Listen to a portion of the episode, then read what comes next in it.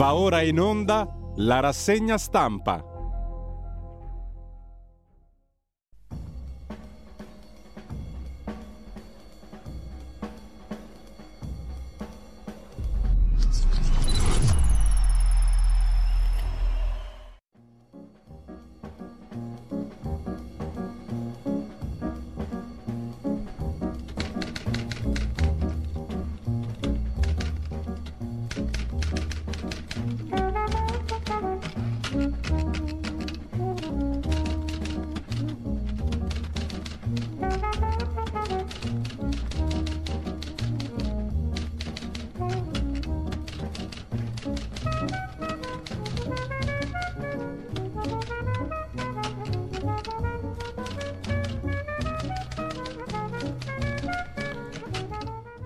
Cordiale buongiorno a tutte le ascoltatrici e a tutti gli ascoltatori da Giulio Cainarca, 7.32, martedì 29 marzo, radiolibertà.net, non dico altro. ANSA.it invece apre la sua prima pagina con la ripresa del negoziato a Istanbul sulla guerra in Ucraina, il Cremlino afferma che la Russia non attaccherà paesi dell'Alleanza Atlantica tra poche ore in Turchia i colloqui Russia-Ucraina.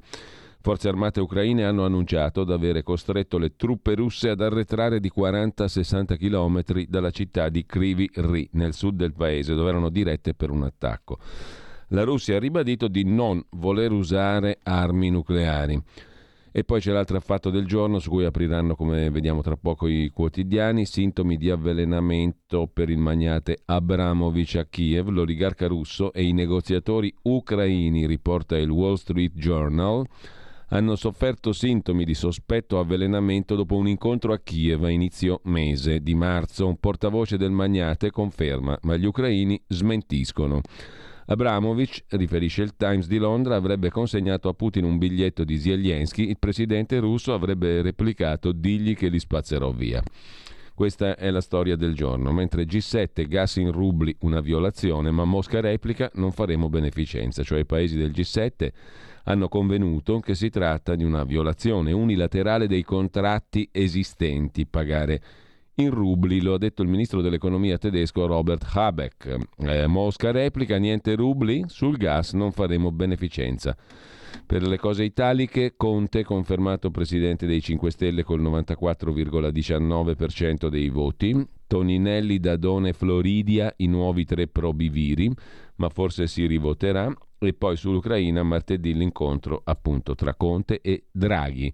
La nostra posizione è lineare, ha detto l'ex premier Giuseppe Conte.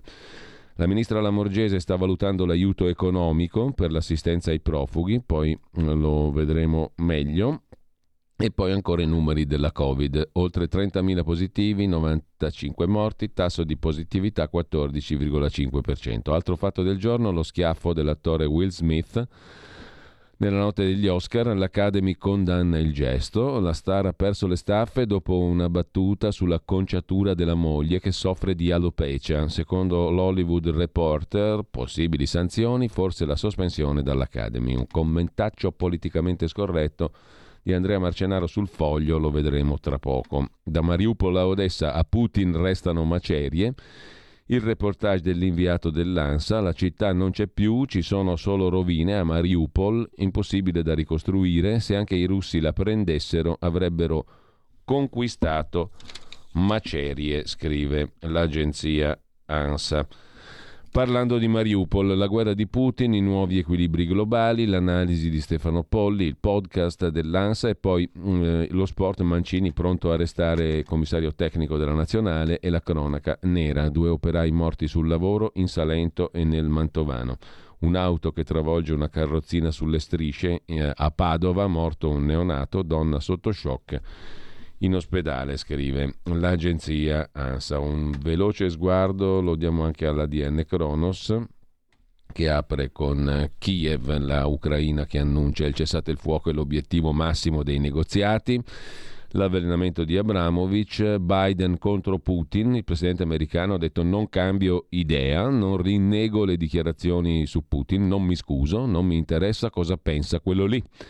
Guerra Ucraina-Russia, sindaco di Irpin dice la città è stata liberata dagli invasori e poi Draghi a Zelensky promette l'impegno dell'Italia per fermare la guerra, scrive l'agenzia ANSA. A questo punto andiamo a vedere però i nostri quotidiani di oggi, partendo dal Corriere della Sera, l'apertura sui negoziati è il giallo del veleno. L'oligarca Roman Abramovic, in veste di mediatore, più o meno è rimasto vittima di un tentativo di avvelenamento, pelle desquamata, vista offuscata, stessi sintomi per due delegati ucraini. Sarebbe successo, usa il condizionale, il Corriere della Sera, durante i negoziati di inizio marzo, utilizzata una dose di sostanza tossica modesta, ma Kiev smentisce nessun riscontro. Oggi nuovi colloqui in Turchia, gli hanno dato un po' di veleno così per fare un po' di titoli. Oggi nuovi colloqui senza farli morire, ma giusto per fare titoli sui giornali. Oggi nuovi colloqui in Turchia tra le delegazioni dei ministri degli esteri. Il sindaco di Irpin annuncia la città è stata liberata. Intervista del Corriere della Sera al generale David Petreus ex capo della CIA statunitense, bisogna inviare più aerei, droni e armi e senza tanti annunci dice il generale Petreus al Corriere della Sera. In primo piano la foto poi dello schiaffazzo di Will Smith che schiaffeggia sul palco il conduttore degli Oscar, Chris Rock, dopo una battuta sulla moglie, Giada Pinkett. E per la politica interna c'è niente meno che il commento di Walter Veltroni su questa questione, così rissosi, così distratti, una cerimonia e la distanza con la realtà mentre per la politica italiana Movimento 5 Stelle Conte resta leader ma è pronto un altro ricorso. Zar Will è il titolo del caffè di Massimo Gramellini dove il nostro Don Massimo, nella sua omelia quotidiana, paragona appunto Will Smith a Putin naturalmente. Mm, e sempre rimanendo al Corriere della Sera, l'articolo di fondo del professor Angelo Panebianco, l'anello debole, l'Europa, il gas, la dipendenza dalla Russia. Con ciò abbiamo visto la prima pagina del Corriere della Sera, vediamo anche la prima pagina di Repubblica. Apertura fotografica con eh, la foto del monumento con un carro armato russo della seconda guerra mondiale a Trostianez e ai suoi piedi i resti di un tank distrutto nei giorni scorsi dagli ucraini. Retromarcia russa è il titolo di Repubblica. L'armata russa lascia le zone attorno alla capitale, Kiev. Impossibile la conquista dell'intero paese, cosa che Putin a quanto pare non aveva mai voluto, ma comunque liberata la città di Irpin. Abramovic e due negoziatori ucraini avvelenati, forse, oggi nuovi colloqui in Mosca favorevole affinché Kiev entri nell'Unione Europea, niente po', po di meno. Zelensky apre alla neutralità e scopriremo che c'è stata una guerra praticamente per niente. Comunque l'Italia garante della sicurezza ucraina scusate il cinismo a buon mercato, ma comunque voci da Kharkiv, un mese sottoterra senza luce né acqua. Con ciò lasciamo anche la prima pagina di Repubblica e andiamo a vedere la stampa di Torino, che poi è la stessa famiglia di Repubblica. Sempre Agnelli e Elcanè, veleni sul processo di pace è il titolo d'apertura, Abramovic intossicato. La telefonata fra Zelensky e Draghi, l'Italia sarà garante, di che cosa si vedrà e poi liberata Irpin, assedio a Mariupol. Oggi a Istanbul ricominciano gli incontri tra russi e ucraini con Biden che insiste non ritratto nulla. Su Putin ho espresso il mio sdegno. Domenico Quirico si occupa dei buoni che sparano ai loro prigionieri, cioè gli ucraini che avrebbero gambizzato i russi, i soldati russi, ma non è certo neanche questo. I soldati russi gambizzati e la malvagità dei buoni. Domenico Quirico a pagina 11 della stampa è in prima pagina. La guerra, secondo le regole, non esiste. La crudeltà è anche di chi difende e la differenza si vede dopo. Le dittature premiano, le democrazie puniscono. In una battaglia emergono sempre coloro che hanno una propensione per la violenza, scrive Quirico. In primo piano sulla stampa anche la foto di Abramovic, soldi, Chelsea, legami e potere dell'ambiguo oligarca di mezzo, scrive nel ritrarre il personaggio la stampa in prima pagina, il pezzo per la verità è di Francesca Sforza a pagina 3, l'improbabile mediazione dell'oligarca di mezzo. Il patron del Chelsea non è mai stato dalla parte dei fedelissimi di Putin, ma è sempre riuscito a a non passare dalla parte dei traditori. Roman è stato contattato dalla parte ucraina per aiutare a trovare una soluzione di pace. Ha preso parte alla prima fase dei negoziati, ora sono le due delegazioni a occuparsene. E sempre dalla prima pagina della stampa di oggi, da segnalare anche il pezzo di Salvatore Settis, inaudito chiedere sanzioni culturali contro la Russia, mentre Putin ha chiuso anche la Novaya Gazeta, il giornale di Anna Politkovskaya a proposito della quale c'è il buongiorno di Mattia Feltri, le prime due righe, intitolato oggi in prima pagina sulla stampa. Di 293 pagine potrebbero bastare le prime due righe, due punti virgolette. Questo libro parla di un argomento che non è molto in voga in Occidente, parla di Putin senza toni ammirati. Scriveva così Anna Politkovskaya. Se un giorno, finita la sconcia mattanza ucraina, vorremmo indagare la nostra quota di responsabilità, bisognerà partire da questo libro di Anna Politkovskaya, La Russia di Putin, appena ristampato da Adelphi in formato tascabile. Non mi dichiarerò innocente, scrive Mattia Feltri. Ho con me la prima edizione italiana che comprai nel 2005 e leggiucchiai qua e là senza particolare ardore. Il libro oggi fa venire i brividi, soprattutto pensando che Politkovskaya sarebbe stata ammazzata l'anno dopo con quattro colpi di pistola, uno in testa. Era il 7 ottobre del 2006 e Putin festeggiava il compleanno. Se vuoi fare il giornalista in Russia, scriveva Politkovskaya, devi essere totalmente servile a Putin, oppure ti aspetta una pallottola, il veleno, un processo o la morte. Aveva detto Politkovskaya poco tempo prima. Nel suo libro c'era già tutto. La guerra a scopi interni, le armi chimiche, le torture ai prigionieri, i processi farsa, gli oppositori incarcerati, gli omicidi, le intimidazioni, la corruzione, il ladrocinio.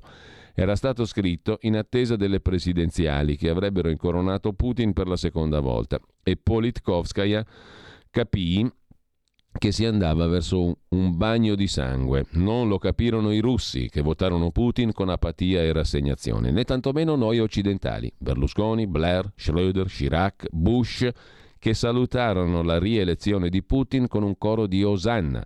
Sarebbe bastato leggere un libro, se non subito, dopo quattro colpi di pistola, scrive Mattia Feltri nel suo buongiorno sulla stampa di oggi. E lasciamo anche la stampa per andare a vedere la prima pagina della verità di Maurizio Belpietro, poi tra poco sarà con noi, tra pochissimo, il direttore dell'Odessa Journal Ugo Poletti da Odessa per il consueto piccolo focus.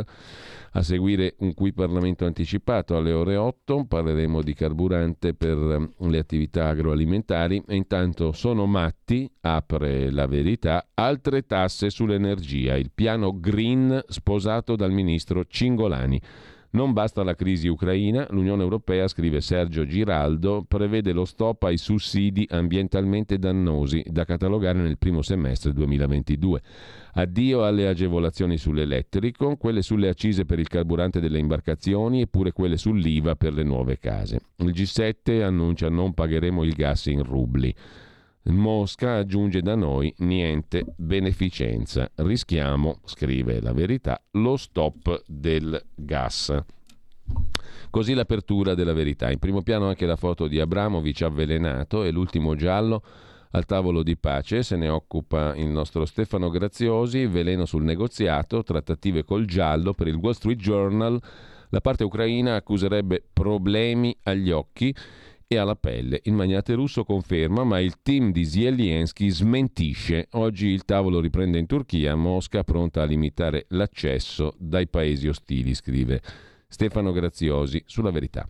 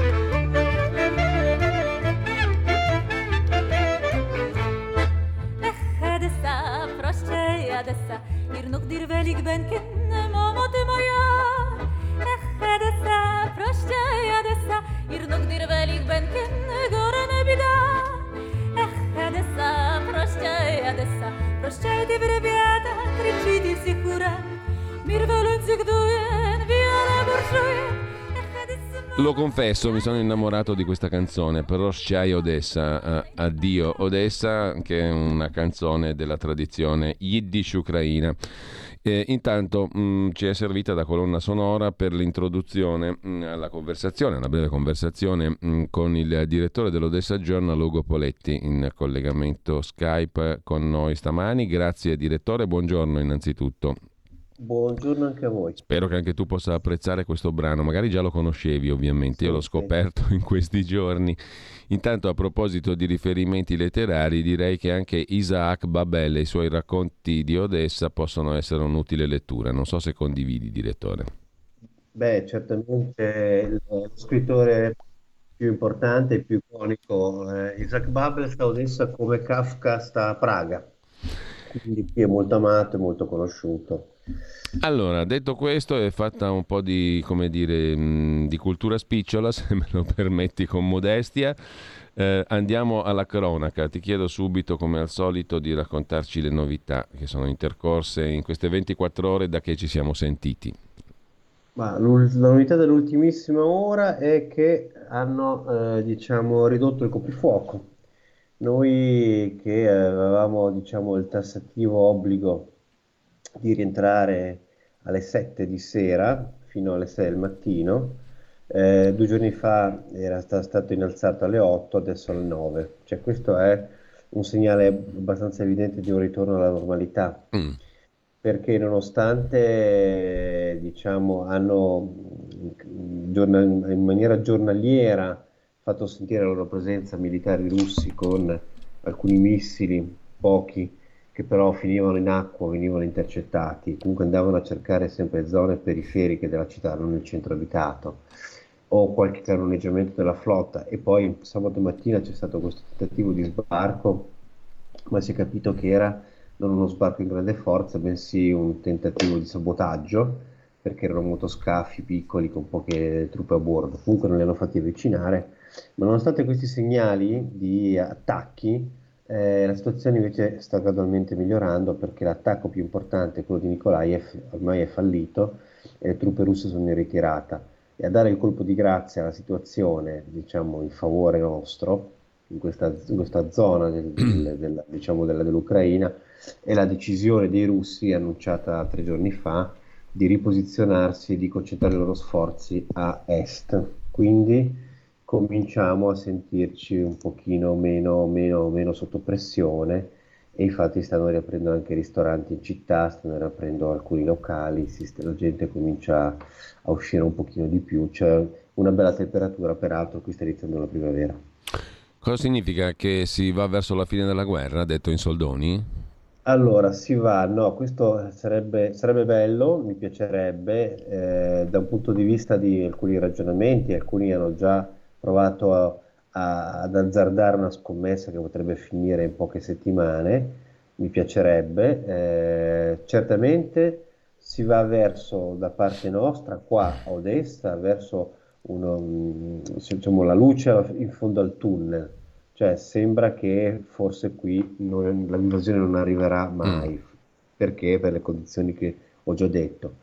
Per quanto riguarda invece la guerra in Ucraina, le, de, Qui ci sono due possibilità, o una guerra di attrito che si prolunga ancora per mesi, chissà potrebbe essere anni. In fondo il Donbass è stato questo, una guerra di attrito che è durata otto anni. Oppure, eh, mm. se le due parti trovano diciamo, il senno, in fondo entrambe hanno la convenienza a smettere perché sta diventando una guerra imbarazzante e molto costosa, non solo in termini di vite umane ma anche di risorse economiche per Putin eh, gli ucraini sanno che hanno vinto i primi round, ma non si fanno illusioni di poter essere diciamo, vittoriosi e marciare su Mosca, soprattutto, e sembra una prospettiva impossibile. Quindi eh, la pace potrebbe esserci a breve o potrebbe invece non esserci.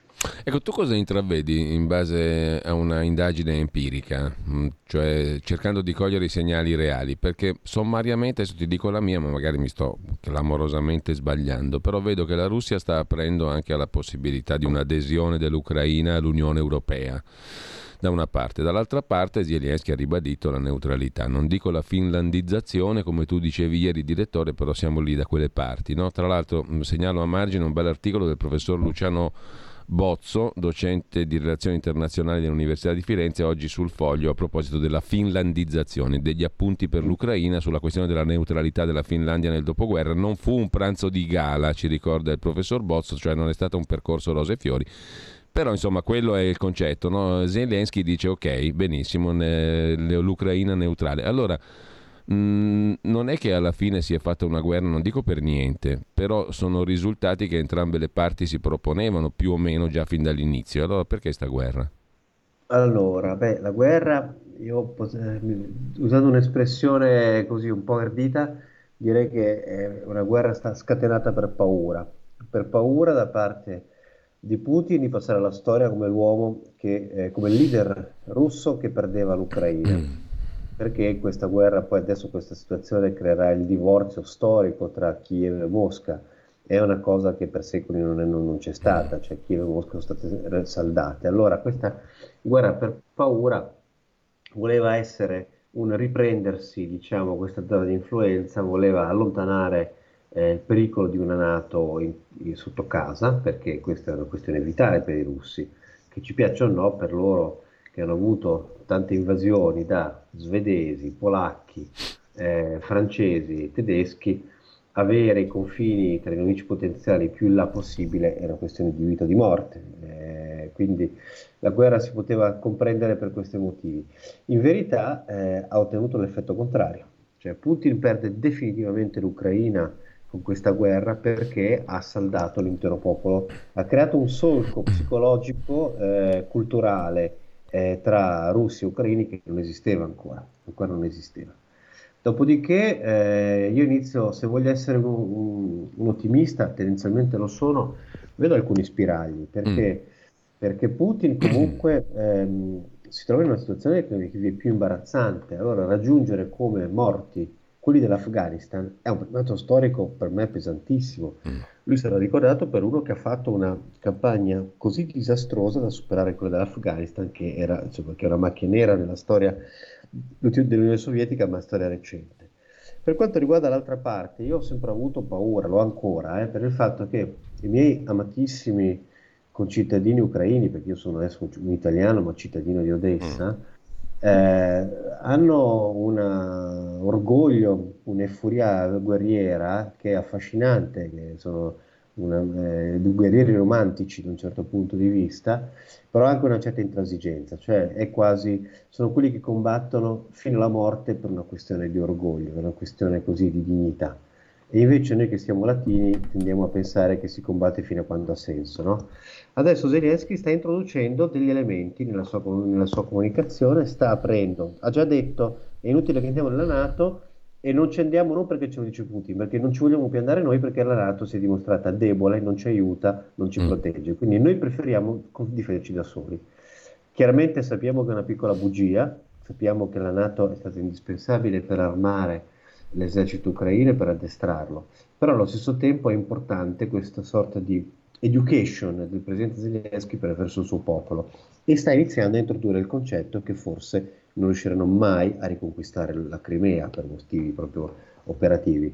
Nei suoi discorsi iniziano a uscire queste, questi elementi che significa caro popolo ucraino fidatevi di me, io sono il vostro leader, dobbiamo in qualche modo a qualcosa concedere.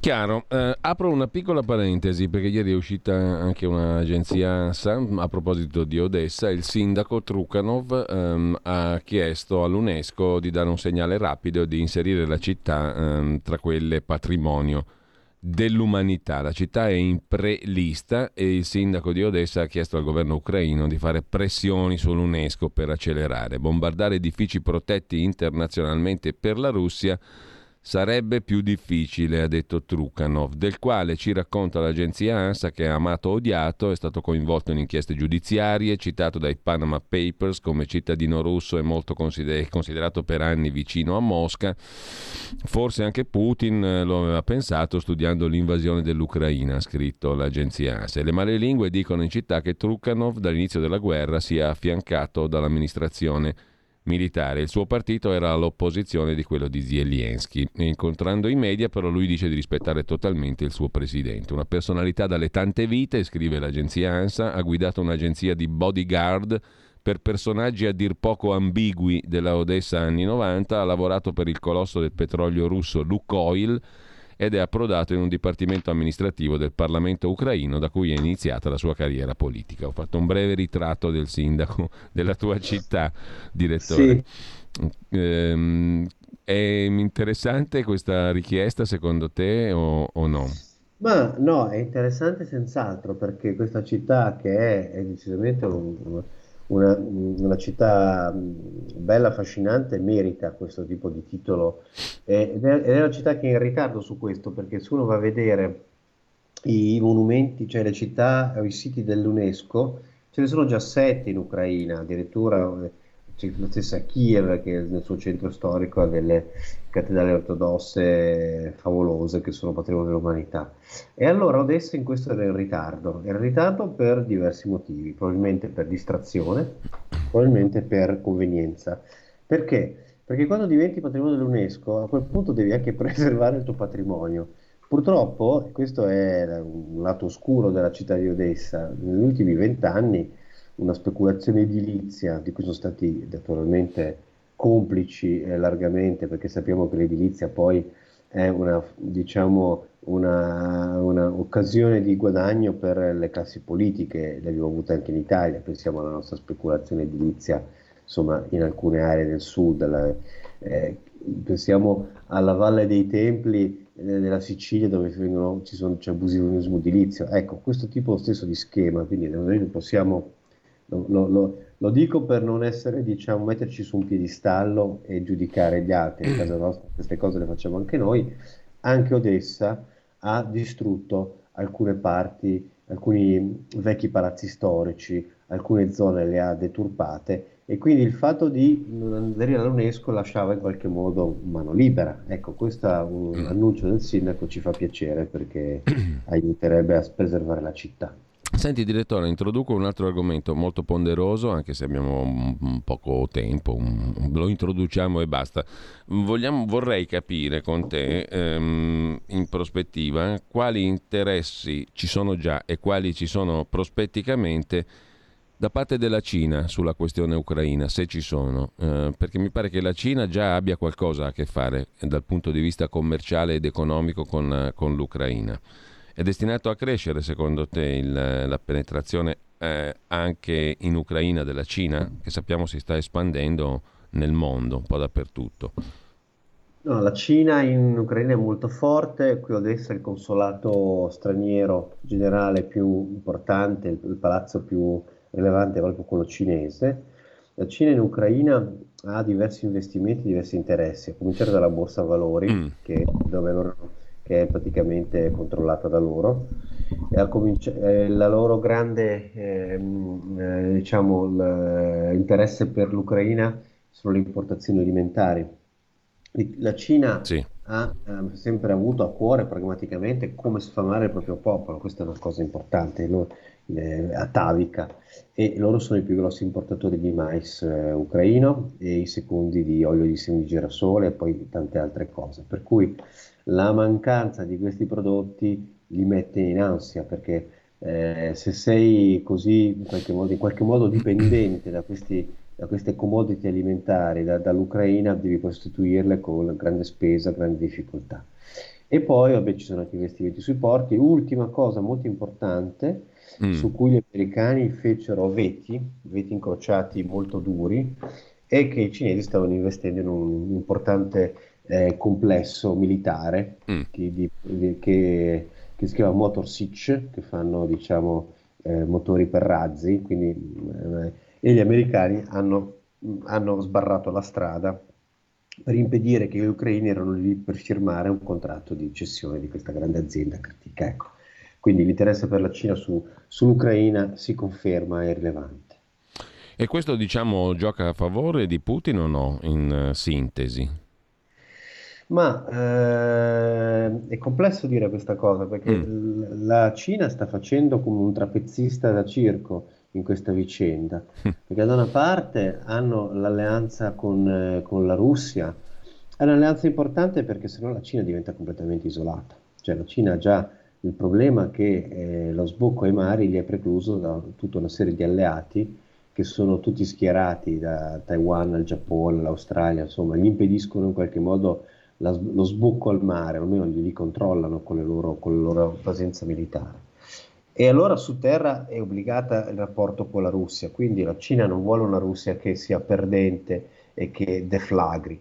Allo stesso tempo però la Cina è dipendente dal mondo occidentale per i suoi commerci, la Cina non si può permettere di scendere sotto il 5-6% eh, di crescita, mm. perché sennò questo si tramuta in conflitto sociale e quindi la Cina si tiene ben lontana dall'avere un atteggiamento di provocazione verso gli Stati Uniti in questo momento. Per cui eh, è molto strano la sua posizione, oltretutto in questo momento sta arrivando il congresso del Partito Comunista Cinese che serve a eh, decidere la futura leadership e questi sono piani poi decennali nella loro mentalità, è un momento molto difficile per decidere per loro, quindi c'è questa da una parte necess- necessità di essere in buoni rapporti con entrambi, questo è il, il fatto. Direttore, io ti ringrazio per la consueta precisione, sintesi e chiarezza. Um, ti domando quando ci risentiamo. Ci accordiamo sempre in diretta, no? il bello della diretta. Se ti va, ci allora, sentiamo anche domani mattina. Dopo, quando, quando sei. Domani, quando... domani mattina no, non ce okay. la faccio, però, però dopodomani benissimo. direi che è fattibile. Casomai ci, ci ce lo confermiamo. Certo, benissimo. Io ringrazio Ugo Poletti, direttore dell'Odessa Journal da Odessa. Buona giornata, Ugo. Buon lavoro. E Buona allora giornata. ci risentiamo dopodomani. Grazie mille. Qui Parlamento. Eccoci qua al volo. Abbiamo parlato degli interessi anche nel settore agroalimentare della Cina in Ucraina e mm, di questo settore parliamo adesso nel nostro qui Parlamento con Lorenzo Viviani, che ben conoscete, capogruppo della Lega in Commissione Agricoltura, responsabile del Dipartimento Pesca del Movimento Leghista, che ha lanciato l'ennesimo allarme in questi giorni e ha chiesto al governo di vigilare sulle speculazioni sul caro gasolio insostenibile per l'agricoltura e per la pesca. In ginocchio le attività produttive che utilizzano macchinari e mezzi e quindi hanno bisogno di carburante. Mm, le accise non si possono tagliare perché non ci sono e dunque si chiede da parte della Lega ai ministeri di velocizzare le misure già in atto e di mettere in campo altre misure per fermare la corsa dei prezzi, come ha fatto per esempio la Francia. No? Buongiorno Lorenzo innanzitutto. Buongiorno direttore, buongiorno Giulio, buongiorno a tutti i radioascoltatori di Radio Libertà. Allora, sì, il, pro- il problema c'è ancora sostanzialmente. Assolutamente sì, il problema del caro gasolio che sembrava diciamo, eh, abbastanza comunque calmierato, almeno stato per qualche giorno, poi eh, abbiamo avuto delle, dei rialzi anche lì per discorso delle accise della, della pompa di benzina, direttamente quello che possono, eh, insomma tutti i consumatori hanno constatato, almeno per il giorno dopo, devo dire la verità, perché poi anche lì bisogna vigilare realmente, perché vedi Giulio, il problema è che lo sconto poi fa gola e quindi la mia paura è sempre e uno Stato deve avere sicuramente la massima attenzione su questo, che ci sia delle speculazioni in campo, non penso proprio dal, dal benzinaio, ma soprattutto dai gestori, dai grandi, eh, dai grandi produttori e soprattutto da chi eh, commercia a livello globale eh, gli idrocarburi. Quindi il grande, il grande, problema che abbiamo adesso, ad esempio in campo agricolo, in campo della pesca, invece è proprio, eh, forse è stato anche diciamo, sollecitato, quindi le marinuzze sono ancora più chiamate, gli agricoltori sono ancora più arrabbiati vedendo che il taglio delle accise ha, ha abbassato eh, di tanto il, questo piccolo taglio della accise ha abbassato di tanto il gasolio eh, alla pompa, almeno per quei giorni di cui discutevamo, ma e l'avvicinato a un prezzo del gasolio, dell'agricola della pesca che in teoria dovrebbe essere completamente senza acciso, ma risulta sempre molto alto perché ha il prezzo di 1,20 euro, 1,30 euro. Quindi eh, non si capisce realmente eh, l- che gioco si stia facendo sul prezzo eh, degli che sia benzina, che sia gasolio, perché tagliando e togliendo le percentuali dovremmo avere veramente dei prezzi inferiori. Eh, c'è chi sostiene 87 centesimi, chi tiene 90 centesimi, poi c'è questo lato grigio, fammi dire, dove si mette spese di trasporto, stoccaggio e insomma anche un po' di libero mercato che fa innalzare così tanto per quel gasolio. La paura è che la speculazione, il fatto che qualcuno comunque sia o voglia mantenere guadagni variati o comunque voglia guadagnare qualcosa di più in questo momento è molto alta e dato che siamo in un momento in cui si tira la cinghia sarebbe impensabile che tanti settori devono veramente eh, rischiano di far saltare questi bilanci aziendali, è assurdo che sia qualcuno che eh, non io non chiedo empatia e soffrire con i settori, perché non si può chiedere a un imprenditore di andare in perdita, ma neanche di fare cassa e speculare sull'attività degli altri. Con la Francia è intervenuta in maniera più efficace? Ma la Francia è riuscita a intervenire come è fatto praticamente in Italia eh, sul discorso della CISA, cioè è intervenuta facendo, dando degli aiuti direttamente alle, al, al, settore facendo abbassare il prezzo alla pompa, cosa che eh, dobbiamo trovare il sistema di farlo anche in Italia. Anche lì giustamente il gasolio è detassato, ma sono riusciti ad agire eh, tramite delle sovvenzioni che sono arrivate direttamente ai gestori. Questa è una cosa, come dicevo prima, anche pericolosa, perché bisogna vedere quanto eh, di questo sconto che viene fatto praticamente a livello di gestionale poi finisce sul consumatore finale. Qui sta la sorveglianza e il fatto che i fondi vadano indirizzati molto bene. C'è da dire che fortunatamente all'ultimo Agrifish eh, per tanti, sia per il settore agricolo sia per il settore della pesca, è stata data, perché ricordiamoci sempre che quando si danno degli aiuti, come in questo caso ad agricoltura e pesca, eh, molte, la maggior parte delle volte bisogna passare eh, dall'Europa perché sono aiuti di Stato, quindi devono essere come dire, giustificati, dobbiamo avere il loro permesso da questo punto di vista. Come abbiamo avuto per il Covid, adesso c'è per l'emergenza eh, legata al conflitto in Ucraina. E quindi eh, è data la possibilità agli Stati membri di agire eh, sul prezzo dei carburanti con degli aiuti di Stato. Quindi la, la cosa che va decisa però in giro di poche ore, capire se dare realmente eh, in taglio ai carburanti, riuscire a far arrivare risorse immediate a questi settori. E io sarei quasi per la seconda. Il problema che mi spaventa, l'abbiamo detto sempre su queste frequenze, è la lungaggine burocratica che sta in, incuta all'interno dei ministeri, all'interno della burocrazia italiana, che impedisce realmente di avere delle risposte immediate e veloci che invece avrebbe bisogno del settore in questo momento. Abbiamo sempre combattuto su questi temi, abbiamo sempre portato queste istanze, però in questo momento realmente abbiamo anche il problema, che questo poi mi touch, Ecco, ultima questione, mm, tra l'altro non so se adesso riusciamo a ripristinare il collegamento perché sento che la voce del nostro ospite è andata via. Vediamo se c'è, credo di sì. Eh, Lorenzo, ti... no, perché è caduta. Allora, vediamo di recuperarlo velocissimamente per chiudere la nostra conversazione sulla questione mh, mm, che aveva appena accennato adesso Lorenzo Viviani, cioè sull'efficacia, la celerità e la possibilità di fare interventi rapidi. Eh, questo è un punto fondamentale perché altrimenti si rischia ciò che è già accaduto per quanto riguarda per esempio il settore della pesca, cioè il fatto che i pescherecci delle marinerie italiane sono fermi per protesta contro il caro gasolio se non ci sono interventi immediati.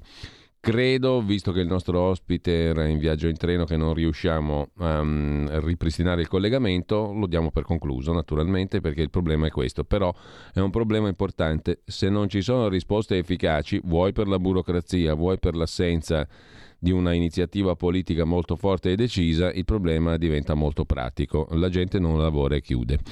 Detto questo, speriamo che invece l'iniziativa, almeno da parte di chi ha posto il problema come Lorenzo Viviani, sia utile per affrontarlo, cioè per risolverlo in pratica, perché è sempre la solita storia in Italia. Le analisi sono capaci di farle tutti, le decisioni le prendono in pochi, molto, molte volte poi oltretutto abborracciate e non efficaci fino in fondo.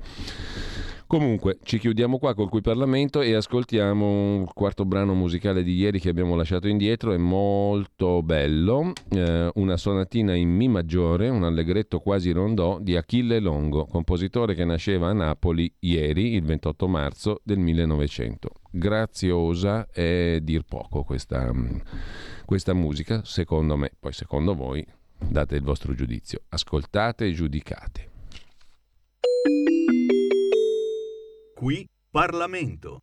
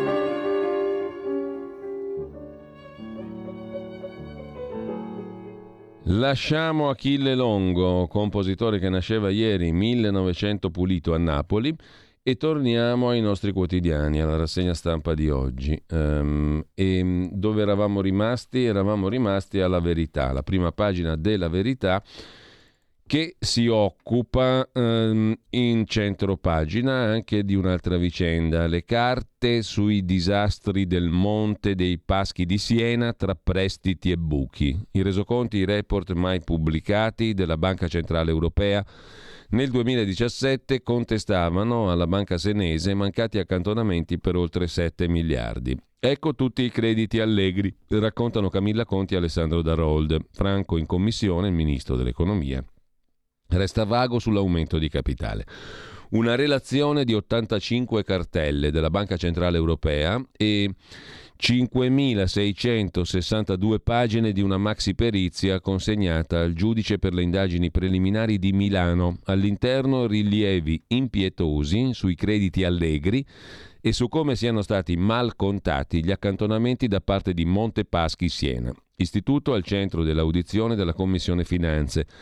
Il ministro Franco non è stato in grado di dare alcuna tempistica di uscita dalla banca dello Stato italiano, che è ancora proprietario azionista della banca medesima. La scure della Banca Centrale Europea su ben 1500 prestiti fatti da Montepaschi che sbagliava i conti per 7 miliardi nelle carte dell'inchiesta milanese, scrive la verità, rilievi impietosi da parte della Banca Centrale.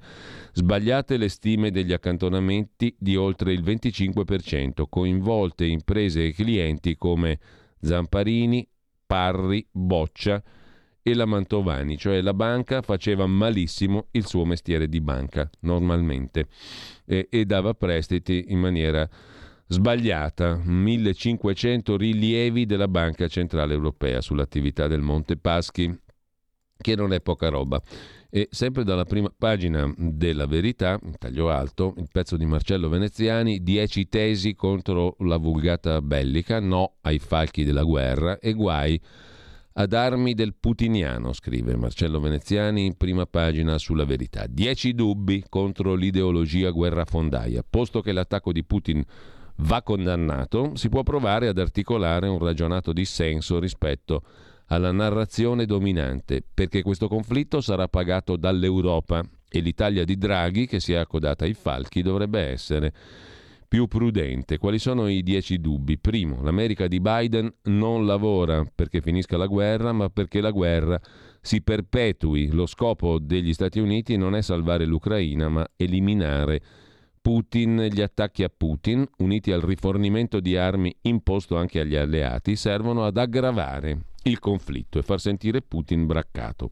Secondo, i danni procurati alla Russia con sanzioni e ritorsioni provocano gli stessi danni all'Europa e all'Italia. Terzo, se non circoscriviamo il conflitto e non lavoriamo perché finisca, rischiamo di subire una crisi economica, energetica e poi sociale senza precedenti, peggio di quella Covid.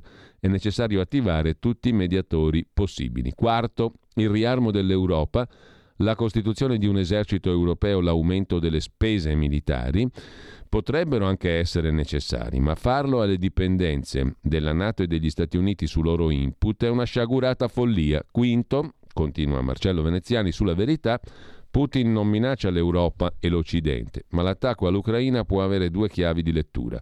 Nella peggiore delle ipotesi, Putin vuole la grande Russia, l'Unione Sovietica, annettendosi l'Ucraina. Nella migliore delle ipotesi, impedire che l'Ucraina diventi base militare della Nato contro la Russia. Su questo va intavolata la trattativa. In entrambi i casi il proposito di attaccare l'Europa non esiste. Sesto Punto.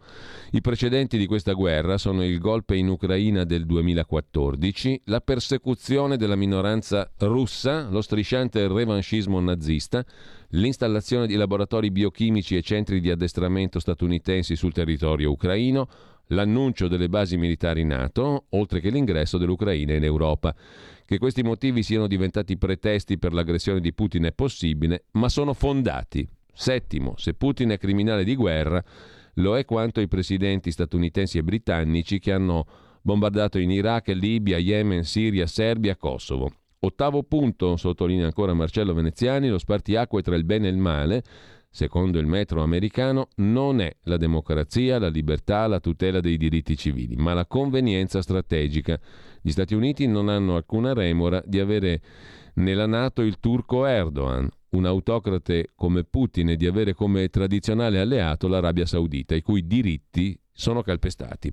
Nono, i pericoli che minacciano l'Occidente sono quattro. Scrive ancora Veneziani, l'espansione globale dei cinesi, l'espansione demografica dell'Islam, il suicidio assistito dell'Occidente in preda al nichilismo, la volontà di onnipotenza degli Stati Uniti che con i democratici vogliono essere l'impero del bene, i gendarmi del mondo. Ultimo punto.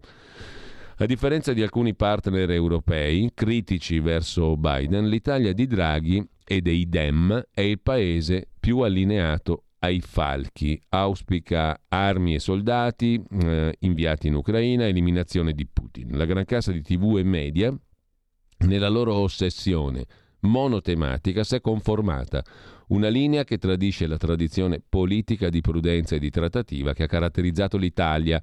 Moro Andreotti Craxi. Avere in tempo di guerra un alto commissario euroatlantico a Palazzo Chigi anziché un leader politico ci sta esponendo a questi effetti. Questi i motivi del nostro ragionato dissenso, scrive. Marcello Veneziani. Su Biden c'è anche il pezzo di Daniele Capezzone. Per gli americani Biden è inadeguato, il presidente ha bisogno di badanti. Il 71% degli statunitensi non lo ritiene in grado di affrontare la minaccia russa. Scaricato dai leader europei, subisce l'attacco del Wall Street Journal. Le sue facoltà sono in affievolimento. Si affidi a consiglieri fuori dalla cerchia del Partito Democratico. Sondaggi al minimo per lui, Lavrov, il ministro degli esteri russo, ne approfitta e dice diventano sempre più forti le relazioni con la Cina. Sempre dalla prima pagina della verità citiamo anche il pezzo del direttore Maurizio Belpietro, piaccia o no, per finire la guerra si tratta. È una scoperta tardiva, anche i guerrafondai scoprono il compromesso.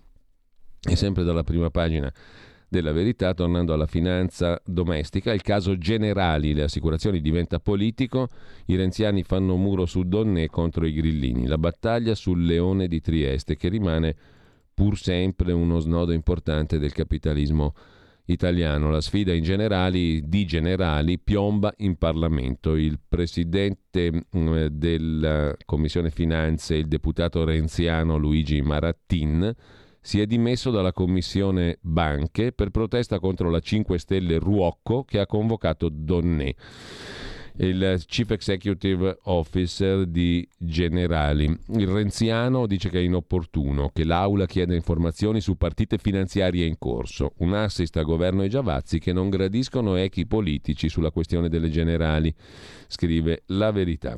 E sempre dalla Verità chiudiamo la prima pagina con il pezzo di Sarina Piraghi e Patrizia Floderreiter sul caos a scuola. Si allarga la mm, confusione, professori sospesi e demansionati e scontro. Verso un altro mese di Green Pass, dal primo aprile i docenti Novax torneranno a scuola, ma senza poter fare lezione. Nessun chiarimento sui loro compiti. I presidi scrivono a Bianchi silente. Il sottosegretario Sasso della Lega dice è sbagliato demansionare i docenti, ma Speranza non ci sente. Caos anche sui sanitari sospesi e guariti possono tornare in corsia, ma solo per 90 giorni, così da giugno i reparti rischiano la mancanza d'organico. A chiudere la prima pagina della verità il pezzo di Francesco Borgonovo, vietato parlare di Mazzini a scuola perché inattuale un patriottismo a stati alterni, scrive il vice direttore della Verità. Il patriottismo è solo quello dei partigiani, così al liceo è vietato parlare di Mazzini. Il preside di un istituto di Lissone ha bocciato gli incontri su Mazzini perché non è attuale.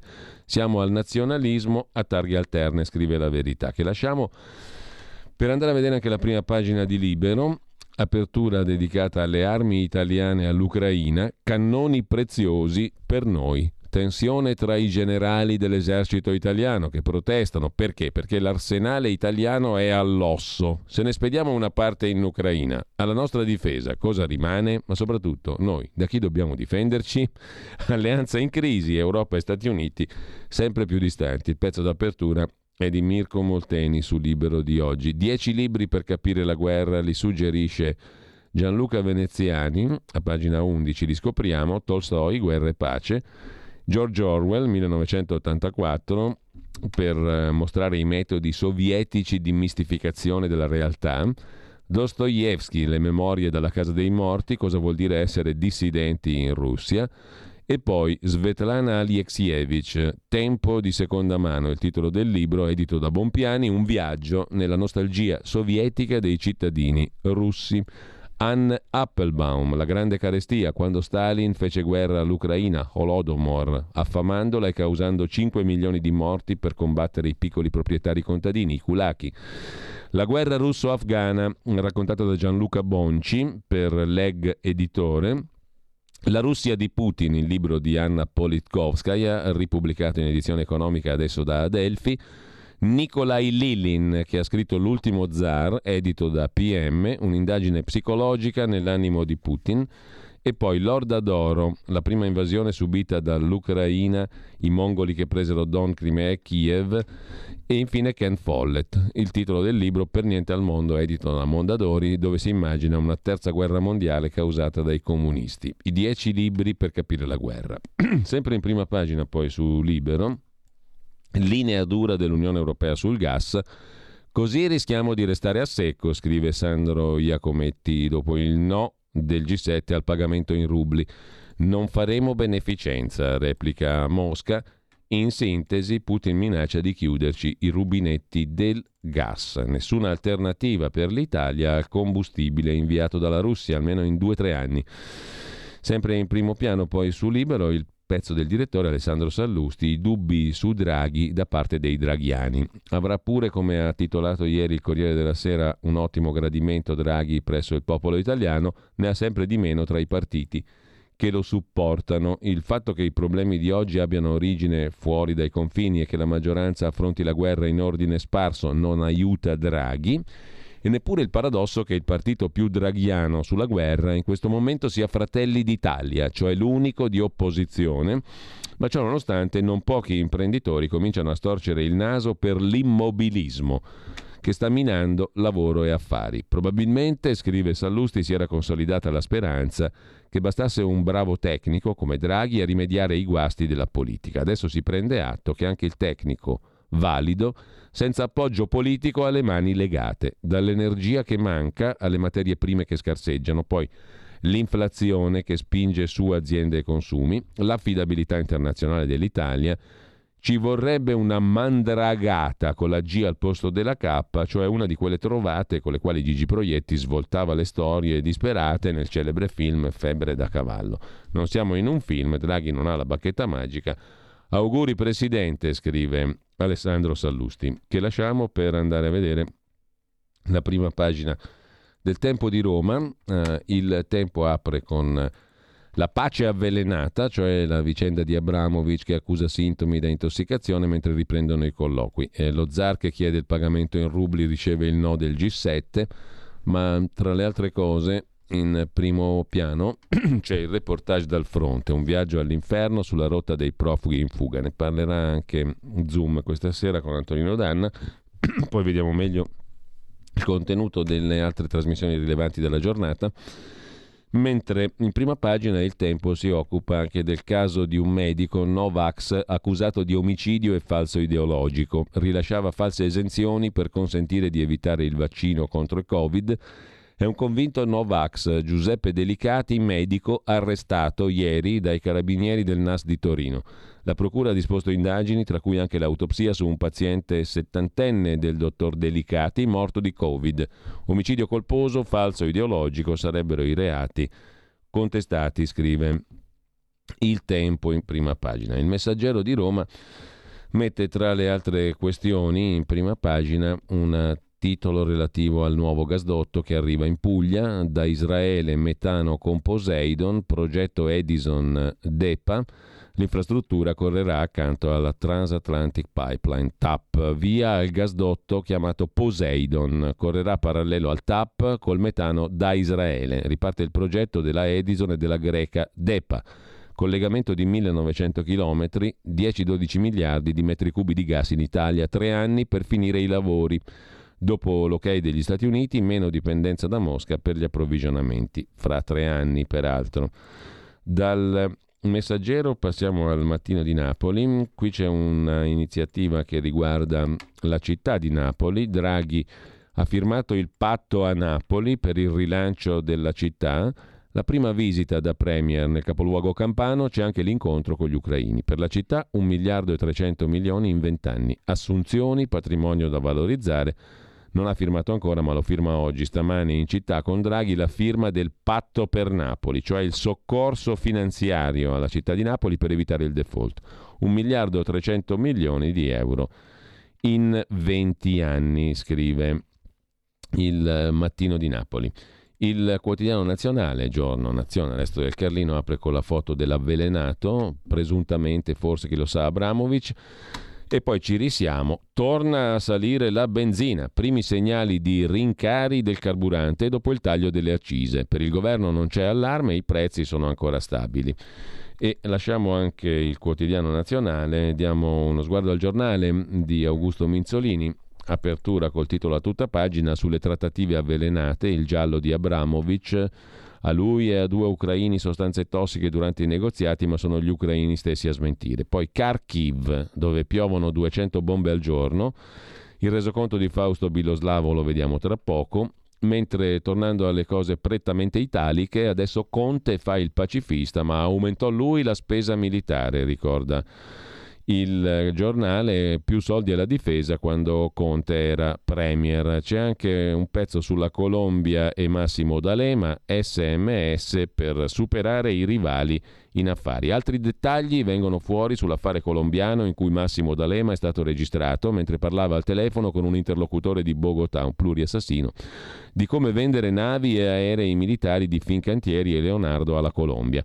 D'Alema si sarebbe anche dato da fare per concludere un altro business nel paese sudamericano, vale a dire l'energia rinnovabile per conto di una società di investimento di cui D'Alema, almeno stando ai messaggi inviati agli interlocutori, si è presentato come advisor, l'unica merchant bank che non parlava inglese, adesso hai voglia come si dà da fare.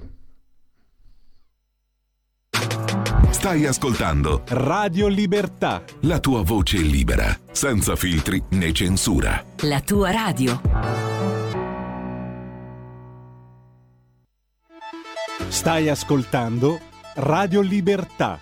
La tua voce libera, senza filtri né censure. La tua radio.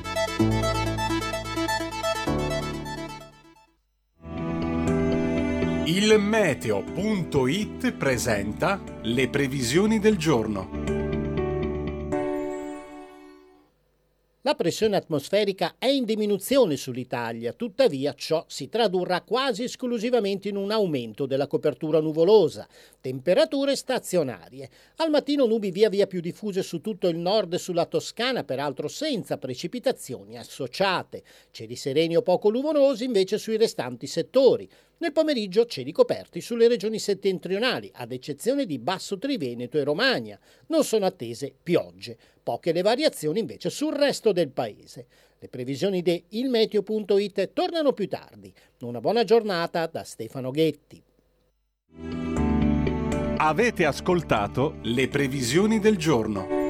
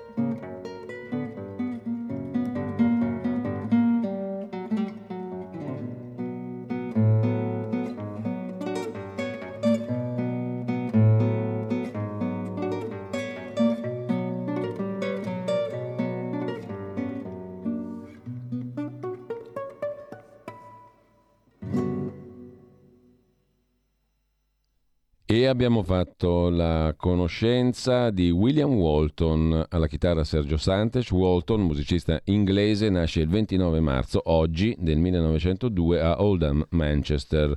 Dalle cinque bagatelle abbiamo sentito la terza, alla cubana. William Walton. Intanto benvenuto e buongiorno a Sara Garino, oggi martedì il suo talk quest'oggi si occupa di una um, sfida particolare, quella di diventare imprenditori, in diretta da Ivrea, la città del mitico Adriano Olivetti, un convegno uh, su, questa, mh, mm, su questa questione, appunto come si fa impresa. Buongiorno Sara. Buongiorno Giulio e buongiorno a tutto il pubblico. Allora, raccontaci tutto. Esattamente Giulio, nel corso di Alto Mare seguiremo questo convegno organizzato dall'Ente Nazionale Microcredito in forte collaborazione con la componente della Lega sul territorio, un convegno dedicato al progetto Yes ai Startup che supporta l'autoimpiego e l'autoimprenditorialità di NIT, quindi giovani che non studiano, non lavorano e non sono inseriti in alcun progetto in alcun percorso di formazione, giovani fino ai 29 anni, donne inattive e disoccupati di lunga durata. Rappresentato il progetto si discuteranno i dati estremamente positivi, estremamente confortanti. Yes ai Startup è già stato riconosciuto buona pratica dall'Unione Europea ed è oggetto di un caso studio anche da parte dell'Ocse. Il parterre dei relatori sarà ricchissimo, variegato, tra i tanti il presidente dell'Istat, Giancarlo Blangiardo, il presidente presidente dell'Osservatorio sulle risorse pubbliche della Corte dei Conti, Gabriele Fava, una rappresentante dell'Ox, la dottoressa Cinzia Lavison, che arriva direttamente da Parigi e per quanto concerne la, la compagine della Lega, lo, l'onorevole Alessandro Gigliovigna, che è capogruppo in Commissione Politiche UE. Benissimo Sara, allora appuntamento mh, alle 12, dalle 12 alle 13 con il talk mh, di Sara Garino, Alto Mare. Grazie Sara, a più tardi. Grazie mille Giulio, un caro saluto e un abbraccio a tutto il pubblico. E intanto diamo uno sguardo anche al resto della programmazione, salta beccando qua e là. Potere al popolo dalle 13 alle 15, parla il territorio, dalla Magliana Roma, da Cartigliano Vicenza, da Vado Ligure Savona, da Sesto San Giovanni e poi ancora Roma. Con Sammy Varino un sacco di ospiti. Eh, nel pomeriggio, peraltro, vi segnalo dalle 16 alle 17 Pop Economia e Rumore con Alessandra Mori ci saranno diversi ospiti anche qui, si parla di sanzioni, inflazione, stagflazione, Putin, il gas pagato in rubli, la banca centrale, Gazprom, Leni che fa sapere che non pagherà in rubli, ne parla l'economista Marcello Gualtieri. E poi rumore, torna il professor Antonio Curci, vincitore del Global Teacher Awards, gli occhi dei giovani sulla guerra e il linguaggio dell'assertività. E infine si chiude come al solito con Nicoletta Orlandi Posti, storica dell'arte, giornalista, Marc Chagall, il bimbo ebreo russo che usò l'iconografia cristiana per raccontare la sorte del suo popolo. Dalle 16 alle 17, Pop Economia e Rumore. Tra le cose di oggi, alle 9.30, con il professor Ugo Volli parleremo del caos della politica e del suo specchio in tv, i talk show. Sulla nostra pagina Facebook eh, qualche link utile per eh, riflettere su questo argomento dei talk show e del caos politico. Ma mm, a seguire la rassegna stampa e dopo eh, Mordi Media, il professor Ugo Voli alle 10.35 un'altra puntata molto densa di Oltre la pagina di mm, Pierluigi Pellegrin. Ci saranno tre ospiti, eh, Marino Longoni, Corrado Ocone e Francesco Anfossi. Il direttore di Italia Oggi 7, Marino Longoni, parla dell'eredità lasciata dal Covid in tema di burocrazia, caos legislativo, decreti, ordinanze, deliberi, circolari, norme regionali, chi più ne ha più ne metta. E poi ancora il filosofo Corrado Ocone, che scrive anche su Libero, di globalizzazione si parlerà in questo caso alle 11.05, ovvero il mondo come si è formato dopo la fine della guerra fredda. Siamo agli sgoccioli e infine un'altra conversazione assai interessante alle ore 11.35 con Francesco Anfossi di Famiglia Cristiana che recupera Tucidide per parlare dei tre fattori che motivano la guerra, l'onore, la paura, l'interesse. La trappola di Tucidide scatta quando uno o più di questi fattori vengono destabilizzati da comportamenti non congrui. Un parallelo storico che serve chiaramente a illuminare anche l'attualità. Questo inoltre la pagina di Pierluigi Pellegrin, mentre per quanto concerne la serata, adesso ci arriviamo, un attimo solo, che recuperiamo anche il, lo zoom di quest'oggi, eh, qui Parlamento che apre lo zoom con il sottosegretario all'interno Nicola Molteni, tema immigrazione, il fronte del blog, la rubrica di Edoardo Montolli sulle pagine di Cronaca Vera e poi faccia a faccia con Ettore Toniato.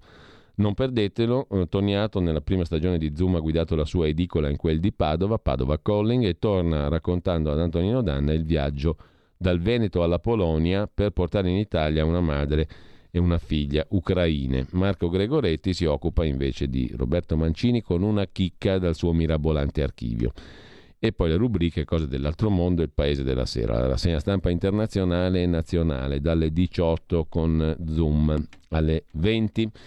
Questo in estrema sintesi. In mezzo che cosa c'è? C'è il resto del palinsesto della nostra radio di Radio Libertà, lo spazio Pio dalle 15 alle 16, Federico Carbonara e Mimo Magnetta, poi appunto Pop Economia di cui abbiamo parlato e area di servizio con Matteo Furian. È abbastanza? No, perché alle 20 c'è Passaparola, Maurizio Colombini, alle 20.30 la replica del garage dell'Alfista. E questa è la nostra giornata su Radio Libertà. Detto ciò, torniamo ai quotidiani di oggi. Oltre alla Colombia, dove D'Alema voleva fare affari anche per l'energia rinnovabile, non solo per le armi, Advisor, si chiama così adesso Massimo D'Alema, Oltre a questo lasciamo il giornale, ci mancava ancora da vedere la prima pagina del foglio che mette in relazione lo schiaffo di Will Smith con Putin. Sì, quell'uomo non può rimanere al potere. Biden, scrive il direttore Cerasa, ha ottime ragioni per usare contro il criminale Putin il metodo Will Smith, cioè Biden se ne vola a Mosca e prende a schiaffi Vladimiro. L'offensiva contro il macellaio è il titolo che raggruppa tutti gli altri articoli del giorno. E poi c'è quella cosuccia politicamente scorretta che scrive mm, Andrea Marcenaro nella sua Andreas version Marina Ovsiannikova, con cui apre tutti i giorni la sua rubrica Marcenaro. Ieri però Hollywood, Oscar, cinema, premiazioni alla settima arte e grande scandalo. Ecco, ma come cacchio credete che sia nata la box, altra nobile arte, se non grazie a due negri diventati poi neri a forza di botte, che si pigliavano a cazzotti sopra un palco con migliaia di bianchi che stavano a guardare? Così il nostro buon Andrea Marcenaro in prima pagina sul foglio di oggi, che lasciamo per andare a vedere anche il fatto quotidiano. Il giornale di Marco Travaglio apre la sua prima pagina con l'Ucraina e gli spiragli di pace, Biden, Draghi e compagnia più armi, Roma sarà garante, il presidente ucraino Zelensky apre sulla Crimea, il Donbass e la neutralità, l'Italia ci ha promesso sicurezza, dice Zelensky, ma Sleepy Joe, il presidente americano, l'addormentato, riarma ancora, più 30 miliardi e Mario Draghi gli va dietro. La fotomontaggio mostra Draghi e Biden tutti e due con la mimetica e il fucilotto, anzi il mitragliatore in mano. E sempre dalla prima pagina del Fatto Quotidiano anche Leni si rifiuta di pagare in rubli e Putin minaccia, ah sì, niente gas, si avvicina alla scadenza fissata da Mosca per le nuove modalità di acquisto. E i paesi europei respingono il diktat sul rublo e il pagamento del gas in rubli, ma il regime insiste e fa leva sulla dipendenza dell'Unione Europea, che sulle sanzioni risparmia il signor Gazprom. La bestia putiniana, alla faccia di Morisi, tutti i giornalisti russi colpiti dalle sanzioni, pure il parente di Tolstoi. Ecco l'elenco delle penne propagandiste, da Soloviev, conduttore di Puedinok con due ville sul lago di Como, alla Skabieyeva, la bambola di ferro di Putin, a Piotr Tolstoi, discendente dello scrittore, ancora in tv. Alle pagine 8 e 9 i giornalisti russi, la bestia di Putin nel mirino dell'Unione Europea, i giornalisti putiniani sanzionati. C'è anche un parente di Tolstoi, è un rapper pro Putin, ce n'è di gente che ehm, fa propaganda a Putin, mentre Gramellini elogia anche il nazista, se è ucraino, scrive Daniela Ranieri, prosegue la romantizzazione dei nazisti ucraini del battaglione Azov da parte dei nostri media bellicisti, si sfiorano vette liriche intoccate in altri paesi, anche Gramellini elogia il nazista purché sia ucraino. Mentre c'è una storia interessante, ma la vediamo più in dettaglio dopo, Massolo da 007 a numero 1 di Atlanti a Benetton, le nomine dei soliti noti. Questo Massolo l'avete visto centinaia di volte negli ultimi dieci giorni in televisione, un alto funzionario della diplomazia italiana che diventa il numero 1 dell'Atlanti a Benetton. Col tampone fai da te impossibile tracciare i contagi, dice il signor Cartabellotta che lotta disperatamente per mantenere qualche prima pagina e poi il tribunale che boccia il garante della privacy e annulla la multa all'Inps per avere controllato parlamentari e consiglieri col bonus Covid. Adesso fuori tutti i nomi, chiede il Fatto Quotidiano. Marco Travaglio scrive l'articolo di fondo intitolato oggi Per sdrammatizzare. Dovevamo vedere anche questa, il portavoce di Erdogan che perseguita oppositori e bombarda i curdi, che insegna diplomazia e buonsenso a Biden dopo le ultime flatulenze contro Putin, macellaio che non può restare al potere, ha detto Biden. Se tutti bruciano i ponti con la Russia, ha detto Erdogan, chi parlerà con Mosca a fine giornata? Senza contare, scrive Travaglio, che l'annuncio di un golpe Mosca, mm, senza invadere e bombardare il Cremlino per destituire Putin dopo Saddam e Gheddafi, L'annuncio di un golpe a Mosca, senza invadere e bombardare il Cremlino, ha un solo effetto. Rafforzarlo col suo establishment e col suo popolo, aggiungere altri alibi alla sua propaganda sulle mire imperialiste della Nato a est e gelare i dissensi dentro la Russia, visto che nemmeno il più antiputiniano dei russi accetterebbe di farsi scegliere il presidente da Washington. Non a caso a capotavola dei negoziati russo-ucraini non siedono gli Stati Uniti guidati da un non netto rinco che dichiara guerra alla Russia senza accorgersene, smentito da tutti gli alleati dignitosi, quindi non Draghi, e perfino dal suo portavoce e segretario di Stato, né l'Europa, ma la Turchia a capotavola dei negoziati russo-ucraini. Di questo passo anche Kim Jong-un diventerà meno imbarazzante di un Biden che riesce a non far danni soltanto quando tace o scorreggia o entrambe le cose. E mentre tutti strologano su chi e quando rovescerà Putin, Biden rischia di essere il primo presidente americano destituito per inability in base al 25 emendamento, sia perché non collega la bocca all'eventuale cervello, sia perché il figlio è nei guai per i finanziamenti ai laboratori di armi biologiche in Ucraina. Toh. O meglio, continua Travaglio, lo rischierebbe se poi non dovesse subentrargli la sua degna vice Kamala Harris, che è peggio di lui. L'altro giorno è esplosa in una grassa e beota risata a una domanda sui profughi ucraini e il Washington Post ha scritto l'America è in mano a un imbecille. Anzi due, scrive Travaglio, ma è il mondo che è in buone mani. L'invaso Zelensky, l'invasore Putin, l'invasato Biden. Nel 2001, conclude il direttore del Fatto Quotidiano, quando Bush Jr. attaccò l'Afghanistan coi suoi servi sciocchi, fece di tutto per chiarire che non ce l'aveva con l'Islam, ma solo con Al-Qaeda. Visitava una moschea e abbracciava tre imam al giorno poi, per fare cosa gradita, B. Berlusconi se ne uscì con la superiorità della nostra civiltà su quella islamica, che è rimasta ferma da almeno 1400 anni fa e siamo destinati a conquistare. Nel giro di tre minuti insorsero i paesi occidentali e islamici dell'orbe terracqueo più la Lega Araba. Stefano Disegni svignettò il day after, una landa di rovine fumanti abitata da due mostriciattoli verdi con una tromba al posto del naso. Papà, ma come finì il pianeta Terra? Niente, Bin Laden stava trattando, poi Berlusconi, per sdrammatizzare, raccontò la barzelletta dell'araba Pompinara. Ci voleva pure Berlusconi per chiudere il pezzo, ma l'abbiamo chiuso. Toh. Abbiamo letto l'editoriale di Marco Travaglio. Lasciamo il fatto, andiamo al domani di Carlo De Benedetti. L'apertura del domani è dedicata alla guerra e alla crisi alimentare per i prezzi record dei fertilizzanti. Pericolo carestia, scrive Vanessa Ricciardi. Dalle associazioni degli agricoltori al ministro Patuanelli arrivano grida d'allarme. I rincari erano già partiti alla fine del 21 e ora rischiano di diventare insostenibili per tutta la filiera, soprattutto nei paesi più poveri. Così in apertura domani. Che poi si occupa nelle pagine interne eh, di un altro paio di questioni, i vaccini scaduti e mai spediti, lo scandalo delle donazioni.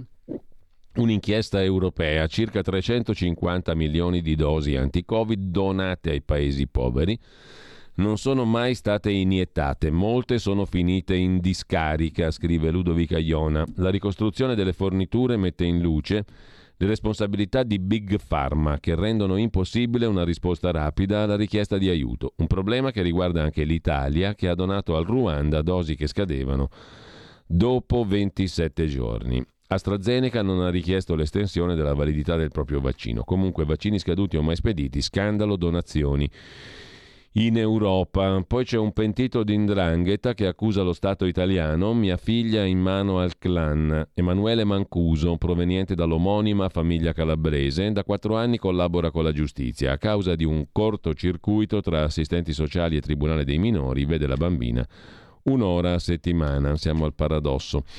Con ciò lasciamo anche il domani, ci rimane da vedere la prima pagina di Avvenire, poi andiamo a vedere alcuni degli articoli degni di nota oggi tra i vari quotidiani. Avvenire apre con il titolo Stragi e prove di dialogo. 5.000 sarebbero le vittime a Mariupol ancora sotto assedio, gli ucraini recuperano posizioni, oggi in Turchia riparte il negoziato.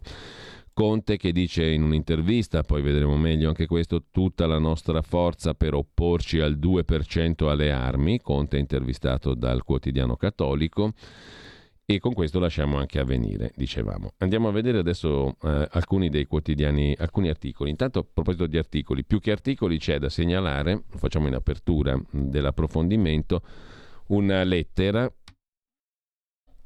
una lettera aperta scritta da un'azienda familiare di dimensioni medie che ha comprato un'intera pagina su Libero, pagina 14. C'è un'azienda familiare, recita il testo dell'inserzione, di dimensioni medie, protagonista del Made in Italy, dichiarata marchio storico dal Ministero, con un prodotto registrato, esportato in 70 paesi del mondo, con un'attività lunga quasi 60 anni, che oggi ha serie difficoltà. Serve liquidità, cioè le banche non danno liquidità e noi non ne abbiamo, dice questa azienda. Un'azienda con un potenziale enorme. Nel 2008, un po' di anni fa, ha fatturato 62 milioni, poi la crisi sempre più forte fino ai giorni nostri. Bisogna intervenire, abbiamo pochissimo tempo, altrimenti sarà troppo tardi. Lanciamo un appello, aiutateci a salvare un'azienda italiana, a non far perdere il lavoro a 130 famiglie. Se c'è qualcuno interessato può scrivere una mail a save.company.italy.gmail.com Questo è il testo dell'inserzione che occupa un'intera pagina di Libero. Da Libero andiamo al giornale però perché da Kharkiv c'è da segnalare il resoconto di Fausto Biloslavo. Razzi, esplosioni, Kharkiv è in macerie, in un solo giorno cadute 200 bombe. Viaggio nella regione bersagliata da Mosca. Le strade sono deserte, i palazzi sventrati, chi è rimasto sopravvive nascosto nei sotterranei. I militari in prima linea dicono di aver respinto i russi. La sequenza di colpi è impressionante, scrive Fausto Biloslavo. Le nuvole di fumo bianco si alzano una dietro l'altra con boati pazzeschi. I palazzi residenziali nel quartiere di Saltivka, Kharkiv, vengono centrati senza pietà e scompaiono nelle colonne delle esplosioni. La scena è impressionante, vista da un'altura che domina la zona di Kharkiv, nel mirino dell'artiglieria russa. Battono sempre lì, Mugugna un soldato per aprirsi un varco e tornare a invadere la città, come hanno fatto la prima volta all'inizio della guerra. Scendiamo verso il quartiere di Saltivka, racconta Biloslavo, e dopo pochi minuti ci troviamo di fronte ad altre colonne di fumo, ma stavolta nere, segno che hanno colpito qualcosa che sta bruciando. Un sergente dell'esercito ucraino ci fa strada. Fra macerie, il quartiere è un dedalo di palazzi residenziali alti e bianchi, quasi tutti già centrati dall'artiglieria russa i civili sono scappati, i militari si rintanano nei rifugi. Ogni tanto qualche soldatino spunta dal sottosuolo per indicarci la strada. Il sergente si muove da veterano con Kalashnikov, col silenziatore. L'odore forte delle granate, appena esplose, ci guida in un paesaggio spettrale. Tutto è morte e distruzione. Il fumo del bombardamento, una nebbia e dietro l'angolo il palazzo annerito che brucia per l'impatto di un razzo più in là, altro fumo, spari forse di cecchini. Scena apocalittica, racconta da Kharkiv Fausto Biloslavo per Il Giornale. Sulla strada del ritorno, fra crateri scavati dai missili, in mezzo alle case, bisogna stare attenti dove si mettono i piedi. Un colpo di mortaio inesploso è conficcato nell'asfalto. Se inciampi, salti in aria. Nella regione di Kharkiv sono piovute in 24 ore 200 bombe, razzi o colpi di mortaio. Piatki è un sobborgo fantasma a nord di Kharkiv. Le strade sono deserte, all'interno di un condominio sventrato qualche civile che vive sottoterra e non molla, la casa distrutta. Catacombe moderne, alle porte della seconda città dell'Ucraina, nel nord-est del paese. Il sottosuolo è dantesco, con alcune famiglie che da giorni non escono all'aperto. Qualcuno ha piantato una tenda, tutti hanno paura. Così racconta Fausto Biloslavo da Kharkiv. Su Repubblica invece il tema del gas da pagare in rubli. Il G7 respinge l'ultimatum russo, no al pagamento in rubli. Anche Descalzi per Leni dice ci sono contratti da rispettare e la SNAM trova la prima nave rigassificatore, scrive. Repubblica, pagina 12. I paesi occidentali sfidano Vladimir Putin e respingono al mittente l'ultimatum del presidente russo, il quale ha dato mandato al governo, alla banca centrale, alla governatrice Nabiullina e al colosso di Stato Gazprom di accettare solo pagamenti in rubli per le forniture di gas e petrolio. Per i paesi del G7 è una richiesta inaccettabile. La posizione dell'inaccettabilità della richiesta di Putin è sostenuta anche da Draghi in nome del governo italiano e ribadita dall'amministratore delegato dell'ENI Claudio Descalzi. La tensione è destinata a salire, l'out-out scade dopodomani, da quella data Mosca non accetterà più pagamenti in euro o in dollari. Non faremo beneficenza, ha dichiarato il portavoce del Cremlino Dmitry Peskov lasciando intendere che il governo russo è pronto a interrompere le forniture verso l'Europa, a cui si aggiunge un'altra ritorsione, un decreto per limitare la concessione di visti ai cittadini di paesi ostili. Che l'obbligo dei pagamenti in rubli, scrive su Repubblica Luca Pagni, sia un blef o un modo per far pressioni politiche per arrivare al cessate il fuoco, il G7 e la Unione Europea hanno comunque deciso di costringere Putin a mostrare le sue carte, tutti i ministri, ha detto il ministro tedesco dell'economia Habeck, hanno convenuto che si tratta di una violazione e vedremo cosa succederà. Intanto scrive sulla verità Gianluca Baldini, siamo a pagina 3, la trappola del gas può scattare a giorni. L'Italia è autonoma eh, soltanto per due mesi. E non paghiamo in rubli, dice il G7, ma Mosca dal 31 marzo non farà beneficenza, anche se chiudere i rubinetti costa una fortuna. Intanto prepariamo anche il prossimo brano musicale, perché tra poco facciamo una piccola pausa, giusto per eh, riannacquare la, la bocca, anche se chiudere i rubinetti costa dunque una fortuna, scrive appunto Baldini. Ormai il patatrac è dietro all'angolo, la mette giù così la verità di stamani. Da un lato l'amministratore delegato dell'ENI, Descalzi, ha fatto sapere che l'ENI non pagherà il gas in rubli perché non ne ha. I contratti prevedono il pagamento in euro, ha detto Descalzi e il portavoce del Cremlino, Pieskov, ha fatto sapere che Mosca non farà beneficenza, la Russia non distribuirà gratis il proprio gas. Tutte affermazioni che hanno fatto andare su tutte le furie il G7. Come ha detto il ministro tedesco Habeck, ciò sarebbe una violazione dei contratti unilaterale eh, e ha chiesto alle compagnie coinvolte di non eh, dar seguito alla richiesta di Putin. Questa decisione mostra che il presidente russo ha le spalle al muro, ha detto il ministro tedesco. Il dato che ci fa capire che la nostra dipendenza da Mosca non è diminuita arriva da Bloomberg. I flussi di gas dalla Russia verso l'Europa sono agli stessi livelli di prima della guerra. Insomma, le forniture non sarebbero cambiate di una virgola. La situazione di stallo sotto il profilo energetico è sotto gli occhi di tutti. Dal 31 marzo Putin ha fatto sapere che accetterà solo rubli. Cosa succederà?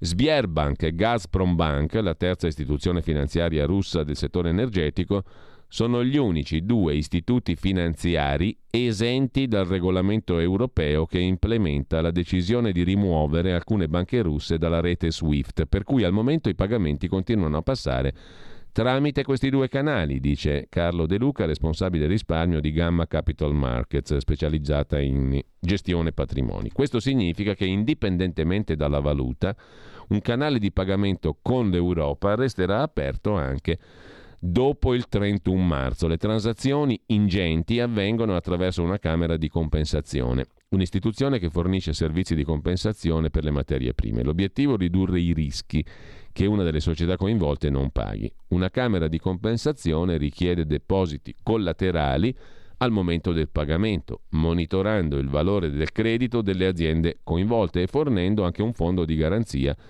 usato per coprire le perdite che superano la garanzia della società inadempiente. Nel caso del gas che viene pagato dall'Europa, il rischio di mancato pagamento c'è, soprattutto se si dovesse procedere a operazioni in rubli. Le transazioni per gli acquisti di gas russo sono così ingenti che la quantità di rubli necessaria non può attualmente essere garantita sui mercati delle valute estere. Per il solo metano Gazprom incassa 750 milioni di dollari al giorno, 22 miliardi al mese il che creerebbe un'incredibile richiesta di rubli, quantità che potrebbe essere soddisfatta solo con la stampa di nuova moneta da parte della Banca Centrale russa. Se però si decidesse di stampare meno moneta, il risultato sarebbe un aumento del valore del rublo, con la conseguenza che il gas russo costerebbe a Leni molto di più rispetto alle attuali condizioni e il debito europeo crescerebbe in modo ingestibile. Insomma, il pasticcio è imminente. L'unica speranza Dice alla verità Gian Claudio Torlizzi, altro eh, esperto di consulenza sulle materie prime, è che se l'Europa non paga il gas, eh, noi stiamo al freddo, ma la Russia deve dire addio a una quantità di denaro. Sarebbe una situazione che non conviene a nessuno. Insomma, anche qui staremo a vedere. Intanto stiamo, stiamo ad ascoltare perché ascoltiamo un altro dei brani musicali di oggi. Andiamo ad ascoltare Carignoso, interpretato da Marisa Monte, composto da Pixinghigna e Braghigna. Quest'ultimo in realtà si chiamava Carlos Alberto Ferreira Braga, autore di numerose canzoni brasiliane. Braghigna, che nasce il 29 marzo oggi del 1907 a Rio de Janeiro. Carignoso. Meu coração, não sei porquê. Bate feliz. Quando te vê e os meus olhos ficam sorrindo e pelas ruas vão te seguindo, mas mesmo assim foges se tu soubesses como eu sou tão carinhoso e muito, muito que te quero. E como é sincero, meu amor, eu sei que tu não fugirias mais de mim. Vem, vem, vem, vem, vem sentir o calor dos lábios meus à procura dos teus. Vem matar essa paixão que me devora o coração e só assim então serei feliz,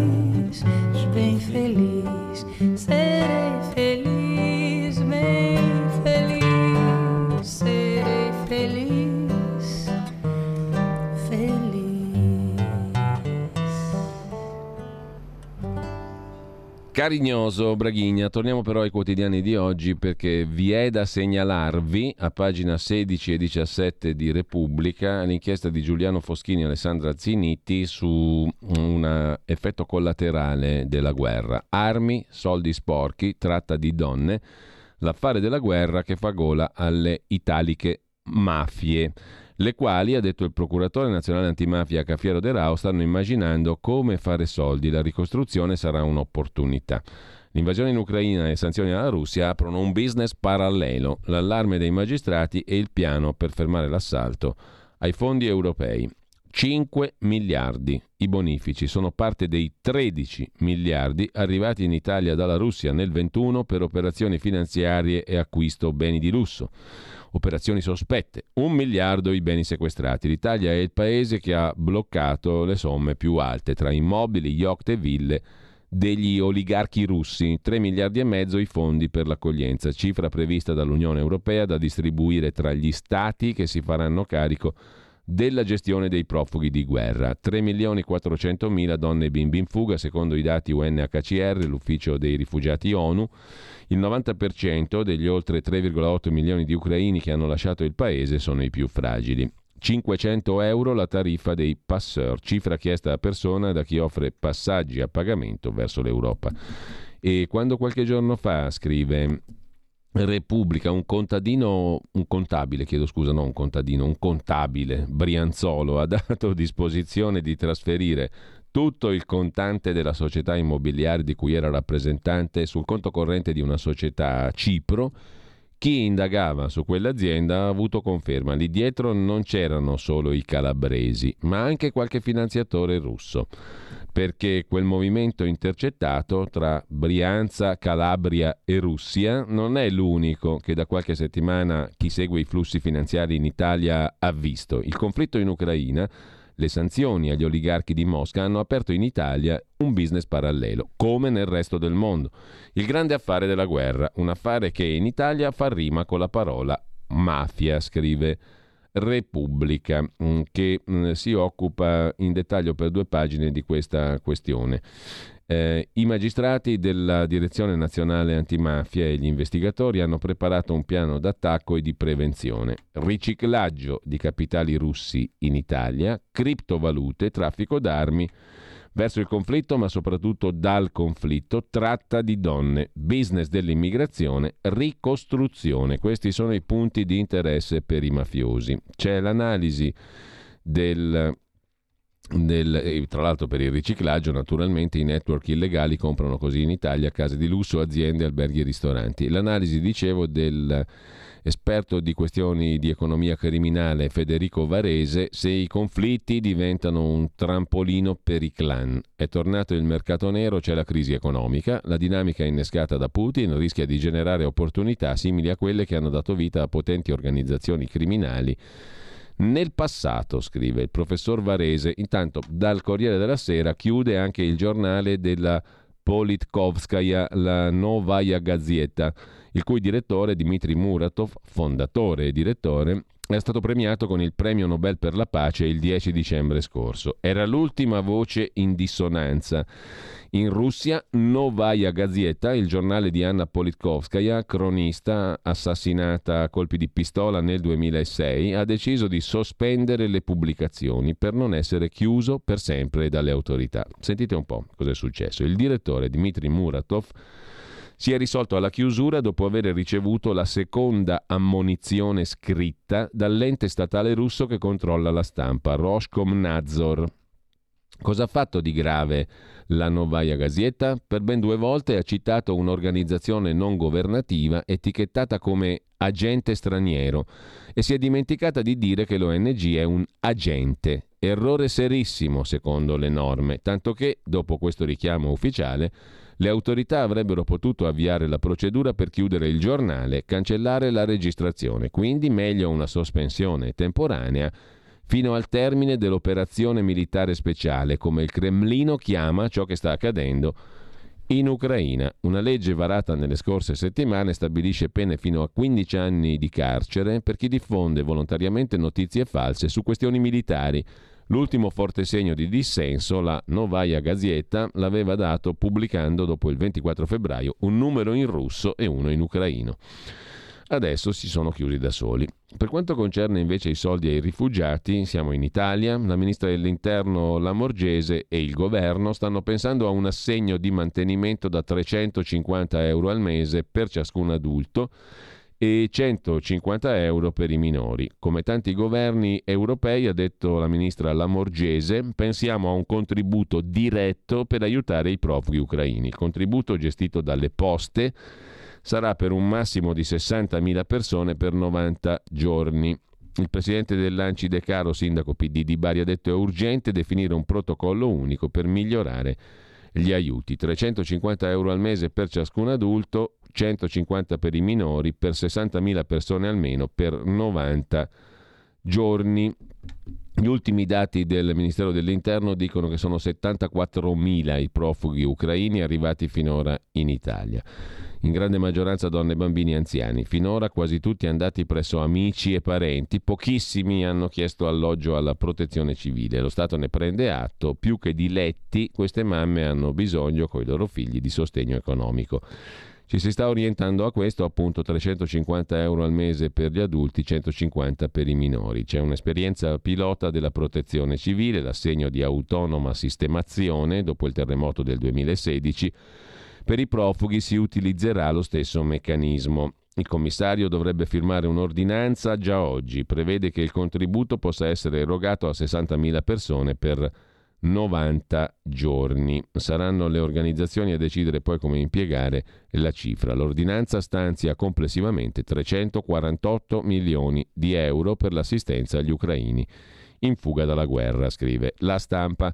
Su Repubblica invece il leghista Fedriga avverte bisogna fermare gli altri migranti. Il presidente del Friuli Venezia Giulia chiede al governo accordi per bloccare chi arriva dalla rotta balcanica. Non mischiamo i due flussi, vanno differenziati, dice Fedriga. Il problema non sono gli ucraini, sono altri migranti che arrivano dall'Africa e soprattutto dalla rotta balcanica. Federica, leghista moderato, presidente della conferenza delle regioni, tira una riga dritta. Invoca percorsi differenti per chi chiede accoglienza in Italia. Non possiamo immaginare, dice Federica, di mischiare il flusso di profughi ucraini, 90% donne e bambini, con quello che giunge attraverso i Balcani da Afghanistan e Pakistan, che comprende giovani uomini con tanti sedicenti diciassettenni che in realtà sono maggiorenni. Il governatore del Friuli vuole accogliere nel modo migliore gli ucraini e chiede al governo di promuovere accordi con i paesi vicini per fermare gli altri prima che giungano ai nostri confini. Gli ucraini, ha detto Federica, non chiedono di solito lo status di rifugiato, vogliono tornare in Ucraina chi arriva da altre terre invece punta al rifugiato senza aver diritto spesso neppure alla protezione sussidiaria. Ciò produce un altissimo numero di richiedenti asilo. Non c'è nulla di discriminatorio, dice Fedriga, ma le sue parole, sottolinea Emanuele Lauria su Repubblica, riecheggiano la divisione fra profughi di serie A e di serie B, che è stata rimproverata anche a Salvini. Mentre tornando alla stampa, c'è da segnalare l'articolo, pagina 14, la corrispondenza da Washington di Alberto Simoni su Biden. Su Putin non ritratto e per la difesa stanzia, sentite che cifra, 813 miliardi di dollari, facendo una maxi finanziaria nel complesso da 5.800 miliardi di dollari. Le spese in sicurezza salgono del 4%. Dice la Casa Bianca, investiamo per rispondere all'invasione russa in Ucraina. Più 4% l'aumento delle spese per la sicurezza rispetto a un anno fa, 5 miliardi stanziati per la realizzazione di antimissili. In totale il capitolo Alleanza Atlantica avrà sostegni per 6 miliardi e 900 milioni di dollari. È un budget di guerra in tempi di pace quello che la Casa Bianca ha proposto ieri al Congresso. La cifra totale bilancio americano anno fiscale 2023 è di 5.800 miliardi di dollari. La sicurezza nazionale si prende la fetta più grossa. Per la macchina della difesa statunitense la Casa Bianca chiede 813,3 miliardi di dollari, più 4% sull'anno scorso. E di questi 773 miliardi di dollari sono destinati al Pentagono. Trump nell'ultimo anno di presidenza aveva chiesto 752,9 miliardi, diventati poi fra correzioni ed emendamenti nati sull'onda della crisi ucraina 778, adesso Biden ne chiede 813. Mm, Biden ha accelerato anzi il passo, alzando da subito la richiesta di fondi. Dal presidente americano nessuna retromarcia intanto sulle accuse a Putin. Non devo ritrattare, ha detto Biden. Per lui provo disprezzo morale, non può stare al potere, ma non cambio la politica degli Stati Uniti, ha detto il presidente americano. Luca Ricolfi riflette invece su Repubblica sulle due sinistre della guerra. Il suo pezzo è a pagina 31. Uno dei fenomeni più interessanti, scrive Ricolfi, che negli ultimi decenni mi è capitato di studiare è la nascita, nella sinistra italiana, del complesso dei migliori vale a dire l'attitudine a pensare se stessa come la rappresentante della parte migliore del paese. Data di nascita del complesso dei migliori 1993-94, sdoganamento del fascista Fini da parte di Berlusconi, vittoria di Berlusconi alle politiche, nascita della Seconda Repubblica. Da allora l'autopercezione della sinistra come eticamente superiore alla destra non è mai venuta meno, anzi è dilagata in Italia e non solo. Hillary Clinton contro Trump. A soffiare sul fuoco dell'autostima dei progressisti hanno contribuito, non poco, lo stile sgangherato e spesso volgare di Salvini, l'antieuropeismo di parte della destra, nonché fuori d'Italia l'emergere di leader politici conservatori non rassicuranti Orban, Trump, Marine Le Pen. Ebbene, la guerra in Ucraina sta, secondo me, sgretolando le basi del complesso dei migliori. La credenza che la sinistra riformista erede del PC rappresenti il bene e la destra berlusconiana o sovranista rappresenti il male sopravvive, ma il problema è che non è più difendibile neanche agli occhi dell'opinione pubblica progressista. Per capire perché partiamo da una domanda. Perché? Il PD di Letta è diventato il partito più atlantista e militarista, pronto a mandare armi all'Ucraina e a partecipare al riarmo dell'Europa. Risposta semplice, se in gioco ci sono libertà e democrazia, può il partito che si sente custode del bene con la B maiuscola non essere alla testa della difesa delle due supreme conquiste dell'Occidente? La tentazione è forte, il PD è caduto in tentazione si è messo alla testa del partito del bene contro il male assoluto russo. Ci sono due piccoli guai però che minano alla radice il progetto della sinistra riformista. Il primo guaio è Giorgia Meloni. La posizione di Fratelli d'Italia, di appoggio alle scelte del governo, complica le cose. D'ora in poi sarà più difficile accusare la destra di sovranismo, preso atto che il sovranismo di Fratelli d'Italia può essere letto in chiave patriottica ma soprattutto sarà impossibile rivendicare il monopolio del bene.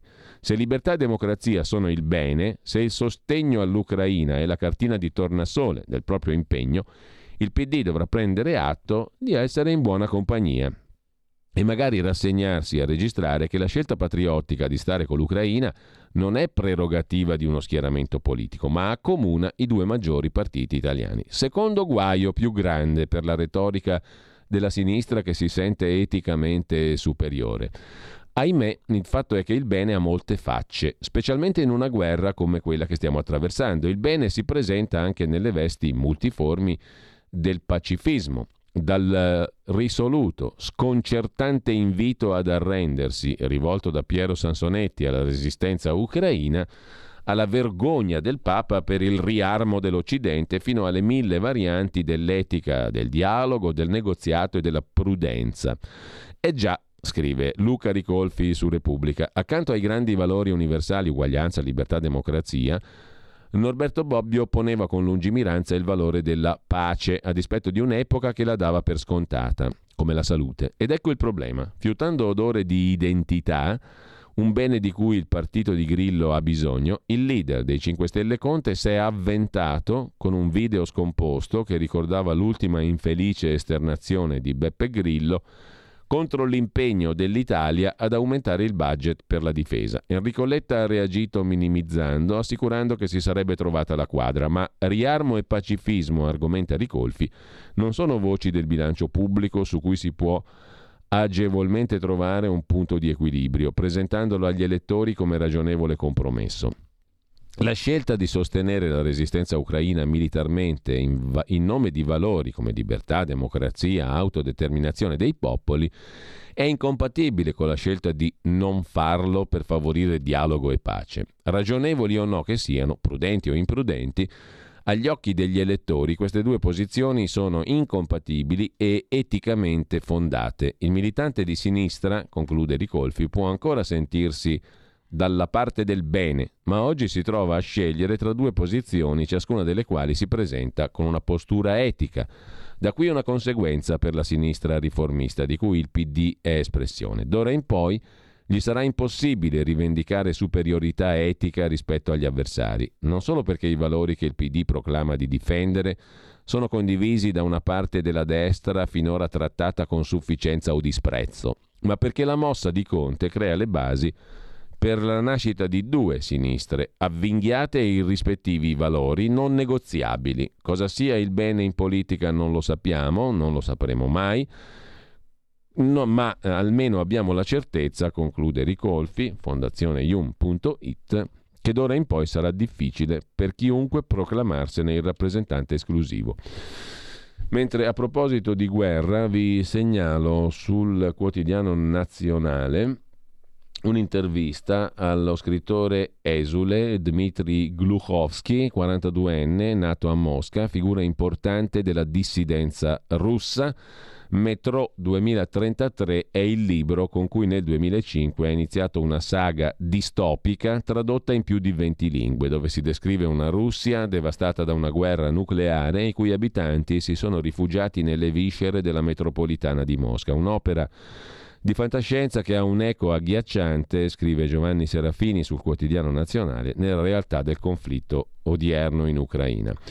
È riparato in Europa ora Dmitry Alexeyevich Gluchovsky, classe 79, ha incominciato la sua carriera pubblicando questo primo romanzo Metro 2033, giusto appunto, ha lavorato anche per Euronews.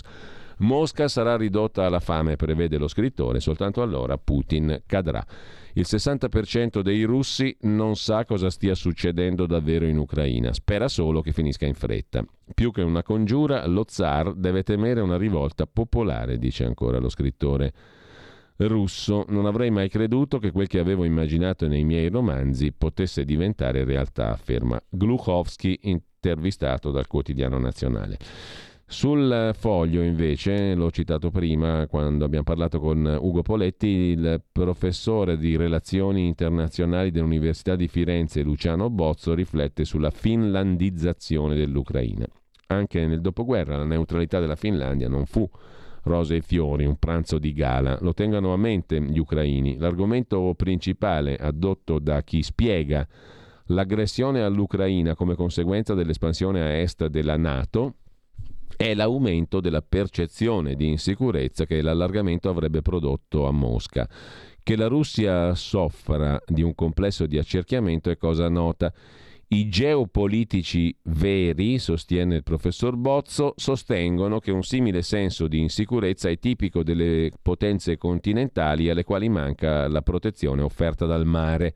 Le sconfinate pianure, la steppa priva di difese naturali, l'esperienza storica, le aggressioni subite dalla Russia, dall'Unione Sovietica, sono origini di questa percezione. Curioso tuttavia che coloro che se ne preoccupano non prestino attenzione alla percezione di insicurezza di paesi più piccoli e deboli che confinano con la Russia, i tre stati baltici, la Polonia e la Finlandia.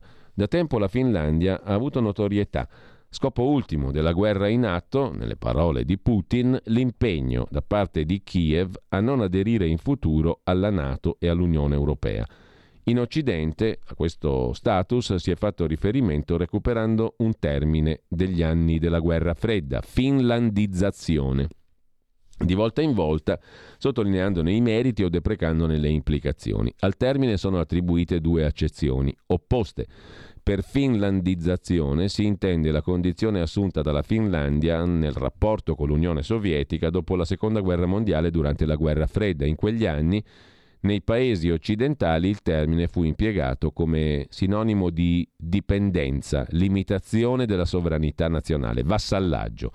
Alla Finlandia veniva imputata una condotta ambigua sulla scena internazionale dovuta all'intimidazione sovietica e veniva sottolineato che al paese era vietato schierarsi nel campo occidentale, eccetera. Poi il, pezzo prosegue molto denso e molto lungo, insomma la finlandizzazione non è un percorso privo di ostacoli, ammonisce il professor Bozzo, mentre da Repubblica, corriamo rapidamente, sono le 9.23, vi mm, segnalo um, un pezzo um, da Gerusalemme di Rossella Tercatin. Ora, per lo Stato islamico, l'ISIS, l'obiettivo è Israele. Servizi segreti israeliani in allerta. Sei vittime in due attentati.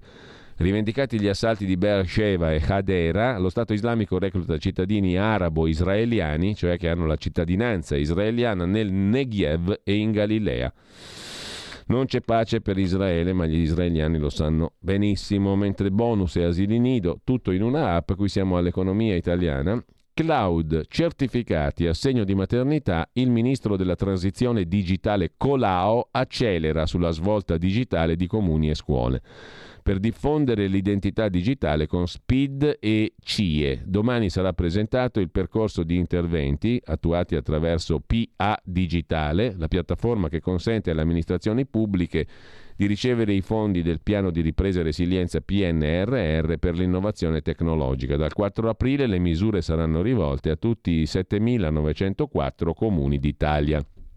Domani sarà presentato questo percorso di interventi dedicati all'innovazione tecnologica, sono stabiliti programmi standard per i comuni e un percorso di 613 milioni di euro, un fondo anzi di 613 milioni di euro. Uh, migliorare i siti web, più semplice, accessibile mm, creare nuovi servizi online, dovranno farlo i comuni, pagamento digitale, imposte come IMU, canone idrico, gestione servizi scolastici, ricezione di bonus, agevolazioni tributarie, assegno di maternità saranno tutte digitalizzate, attraverso internet sarà possibile fare richiesta per gli alloggi popolari, organizzare i mercati comunali, 26 servizi della pubblica amministrazione. Altro obiettivo, la migrazione dei dati sul cloud, uno spazio di archiviazione che garantisce più sicurezza perché indirizza il materiale delle applicazioni delle pubbliche amministrazioni locali verso servizi sicuri.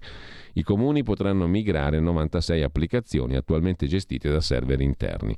Tutto in una app, bonus, asili nido, certificati, assegno di maternità. Vedremo un po' la realizzazione pratica. A proposito di questo, poi sulla verità vi segnalo però il pezzo di Alessandro Darold sotto la testatina i danni del coronavirus. Sorveglianza, pass, database infiniti, così l'Unione Europea ci trasforma in identità digitali. Dai sistemi di riconoscimento facciale al flusso di informazioni, i rischi dell'utilizzo di forme sempre più invasive di controllo. Il tutto parte da un libro di Nicoletta Prandi, mm, il libro si intitola Immuni alla verità, quello che non dobbiamo sapere sul potere digitale, edito da Guerini e Associati Editore. Dai sistemi di riconoscimento facciale appunto al flusso di informazioni noi abbiamo sempre più e forme sempre più invasive di controllo. L'intelligenza artificiale è già tra noi. Il futuro delle smart city, città digitalizzate, capaci di inghiottire gli utenti con gli smartphone, è un rischio reale. Lo dimostra l'introduzione del Green Pass durante la pandemia apripista a un sempre più severo controllo fiscale. L'obiettivo dell'Unione Europea è quello di trasformare i cittadini in identità digitali, lo spiega appunto Nicoletta Prandi in questo libro, Immuni alla verità, edito da Guerini e Associati. Nel libro vengono messi in fila i rischi della tecnologia e evidenziato come i sistemi di sorveglianza biometrica di massa in luoghi pubblici si stanno diffondendo in tutta Europa, Spagna, Portogallo, Germania, Grecia, Svezia, Finlandia, solo per citarne alcuni. Il tema è di strettissima attualità. A febbraio è stata ufficializzata la notizia secondo cui l'ufficio di polizia europeo Europol potrà conservare e utilizzare l'enorme quantità di dati su cittadine e cittadini europei presenti nei suoi archivi senza alcun limite e potrà raccoglierne altri. Così sulla verità, il libro appunto di Nicoletta Prandi, Immuni alla verità, edito da Guerini e Associati. Ma mh, mm, vi segnalo mh, mm, invece in proposito di sanità Sanità Lombarda, ne parleremo poi tra l'altro in Zoom eh, giovedì sera dalle 18 alle 20 con eh, il direttore generale della SST Sette Laghi di Varese, mh, mm, dottor Bonelli, e con una conoscenza già fatta mh, mm, nel periodo pandemico con il professor Francesco Dentari, ospedale di Circolo di Varese, mh, mm, e con Emanuele Monti, presidente della Commissione Sanità della Regione Lombardia. A proposito di Lombardia, oggi sul giorno, Sanità Pubblica, 3.000 rinforzi la gran parte sono infermieri e anche personale sanitario. Nelle 8, AT, eh, nelle 8 ATS lombarde si arriva a quota 104.000 lavoratori. Nella sanità pubblica lombarda oggi lavorano appunto 104.021 dipendenti in carico alle 8 ATS 27 a SST, 4 istituti di ricerca e cura di diritto pubblico e Areu. Per il 73% donne, sottolinea Letizia Moratti, eh, rispetto ai 100.900 di due anni prima della Covid, un aumento complessivo del 3%, concentrato tra gli operatori sociosanitari cresciuti del 9%, e arrivati a 10.199. Aumentano dell'1% i dottori, scontando però la battuta d'arresto del 2021. Per quanto concerne le altre notizie di oggi, andiamo rapidissimamente, sono già le 9.29, il pezzo musicale lo ascoltiamo dopo la pausa mm, eh, e prima della trasmissione con il professor Ugo Volli, Mordi Media. Dicevamo per le notizie economiche di oggi, ex Ilva salta l'accordo, cassa integrazione per 3.000 operai, partite le lettere, i sindacati parlano di occasione persa, mentre Stellantis rilancia su Torino, sarà il polo dell'auto elettrica, in città il centro per i nuovi modelli verdi e la produzione della 500. Dice John Elkan, il legame è indissociabile con questo territorio e con Torino. I Benettoni invece si prendono l'ambasciatore Massolo ad Atlantia, che stringe legami col governo assumendo l'ex 007. Intanto da Fincantieri a Invitalia, Palazzo Chigi decide su 350 poltrone. Per Draghi si, era, uh, si prospetta, si avvicina una abbuffata di nomine.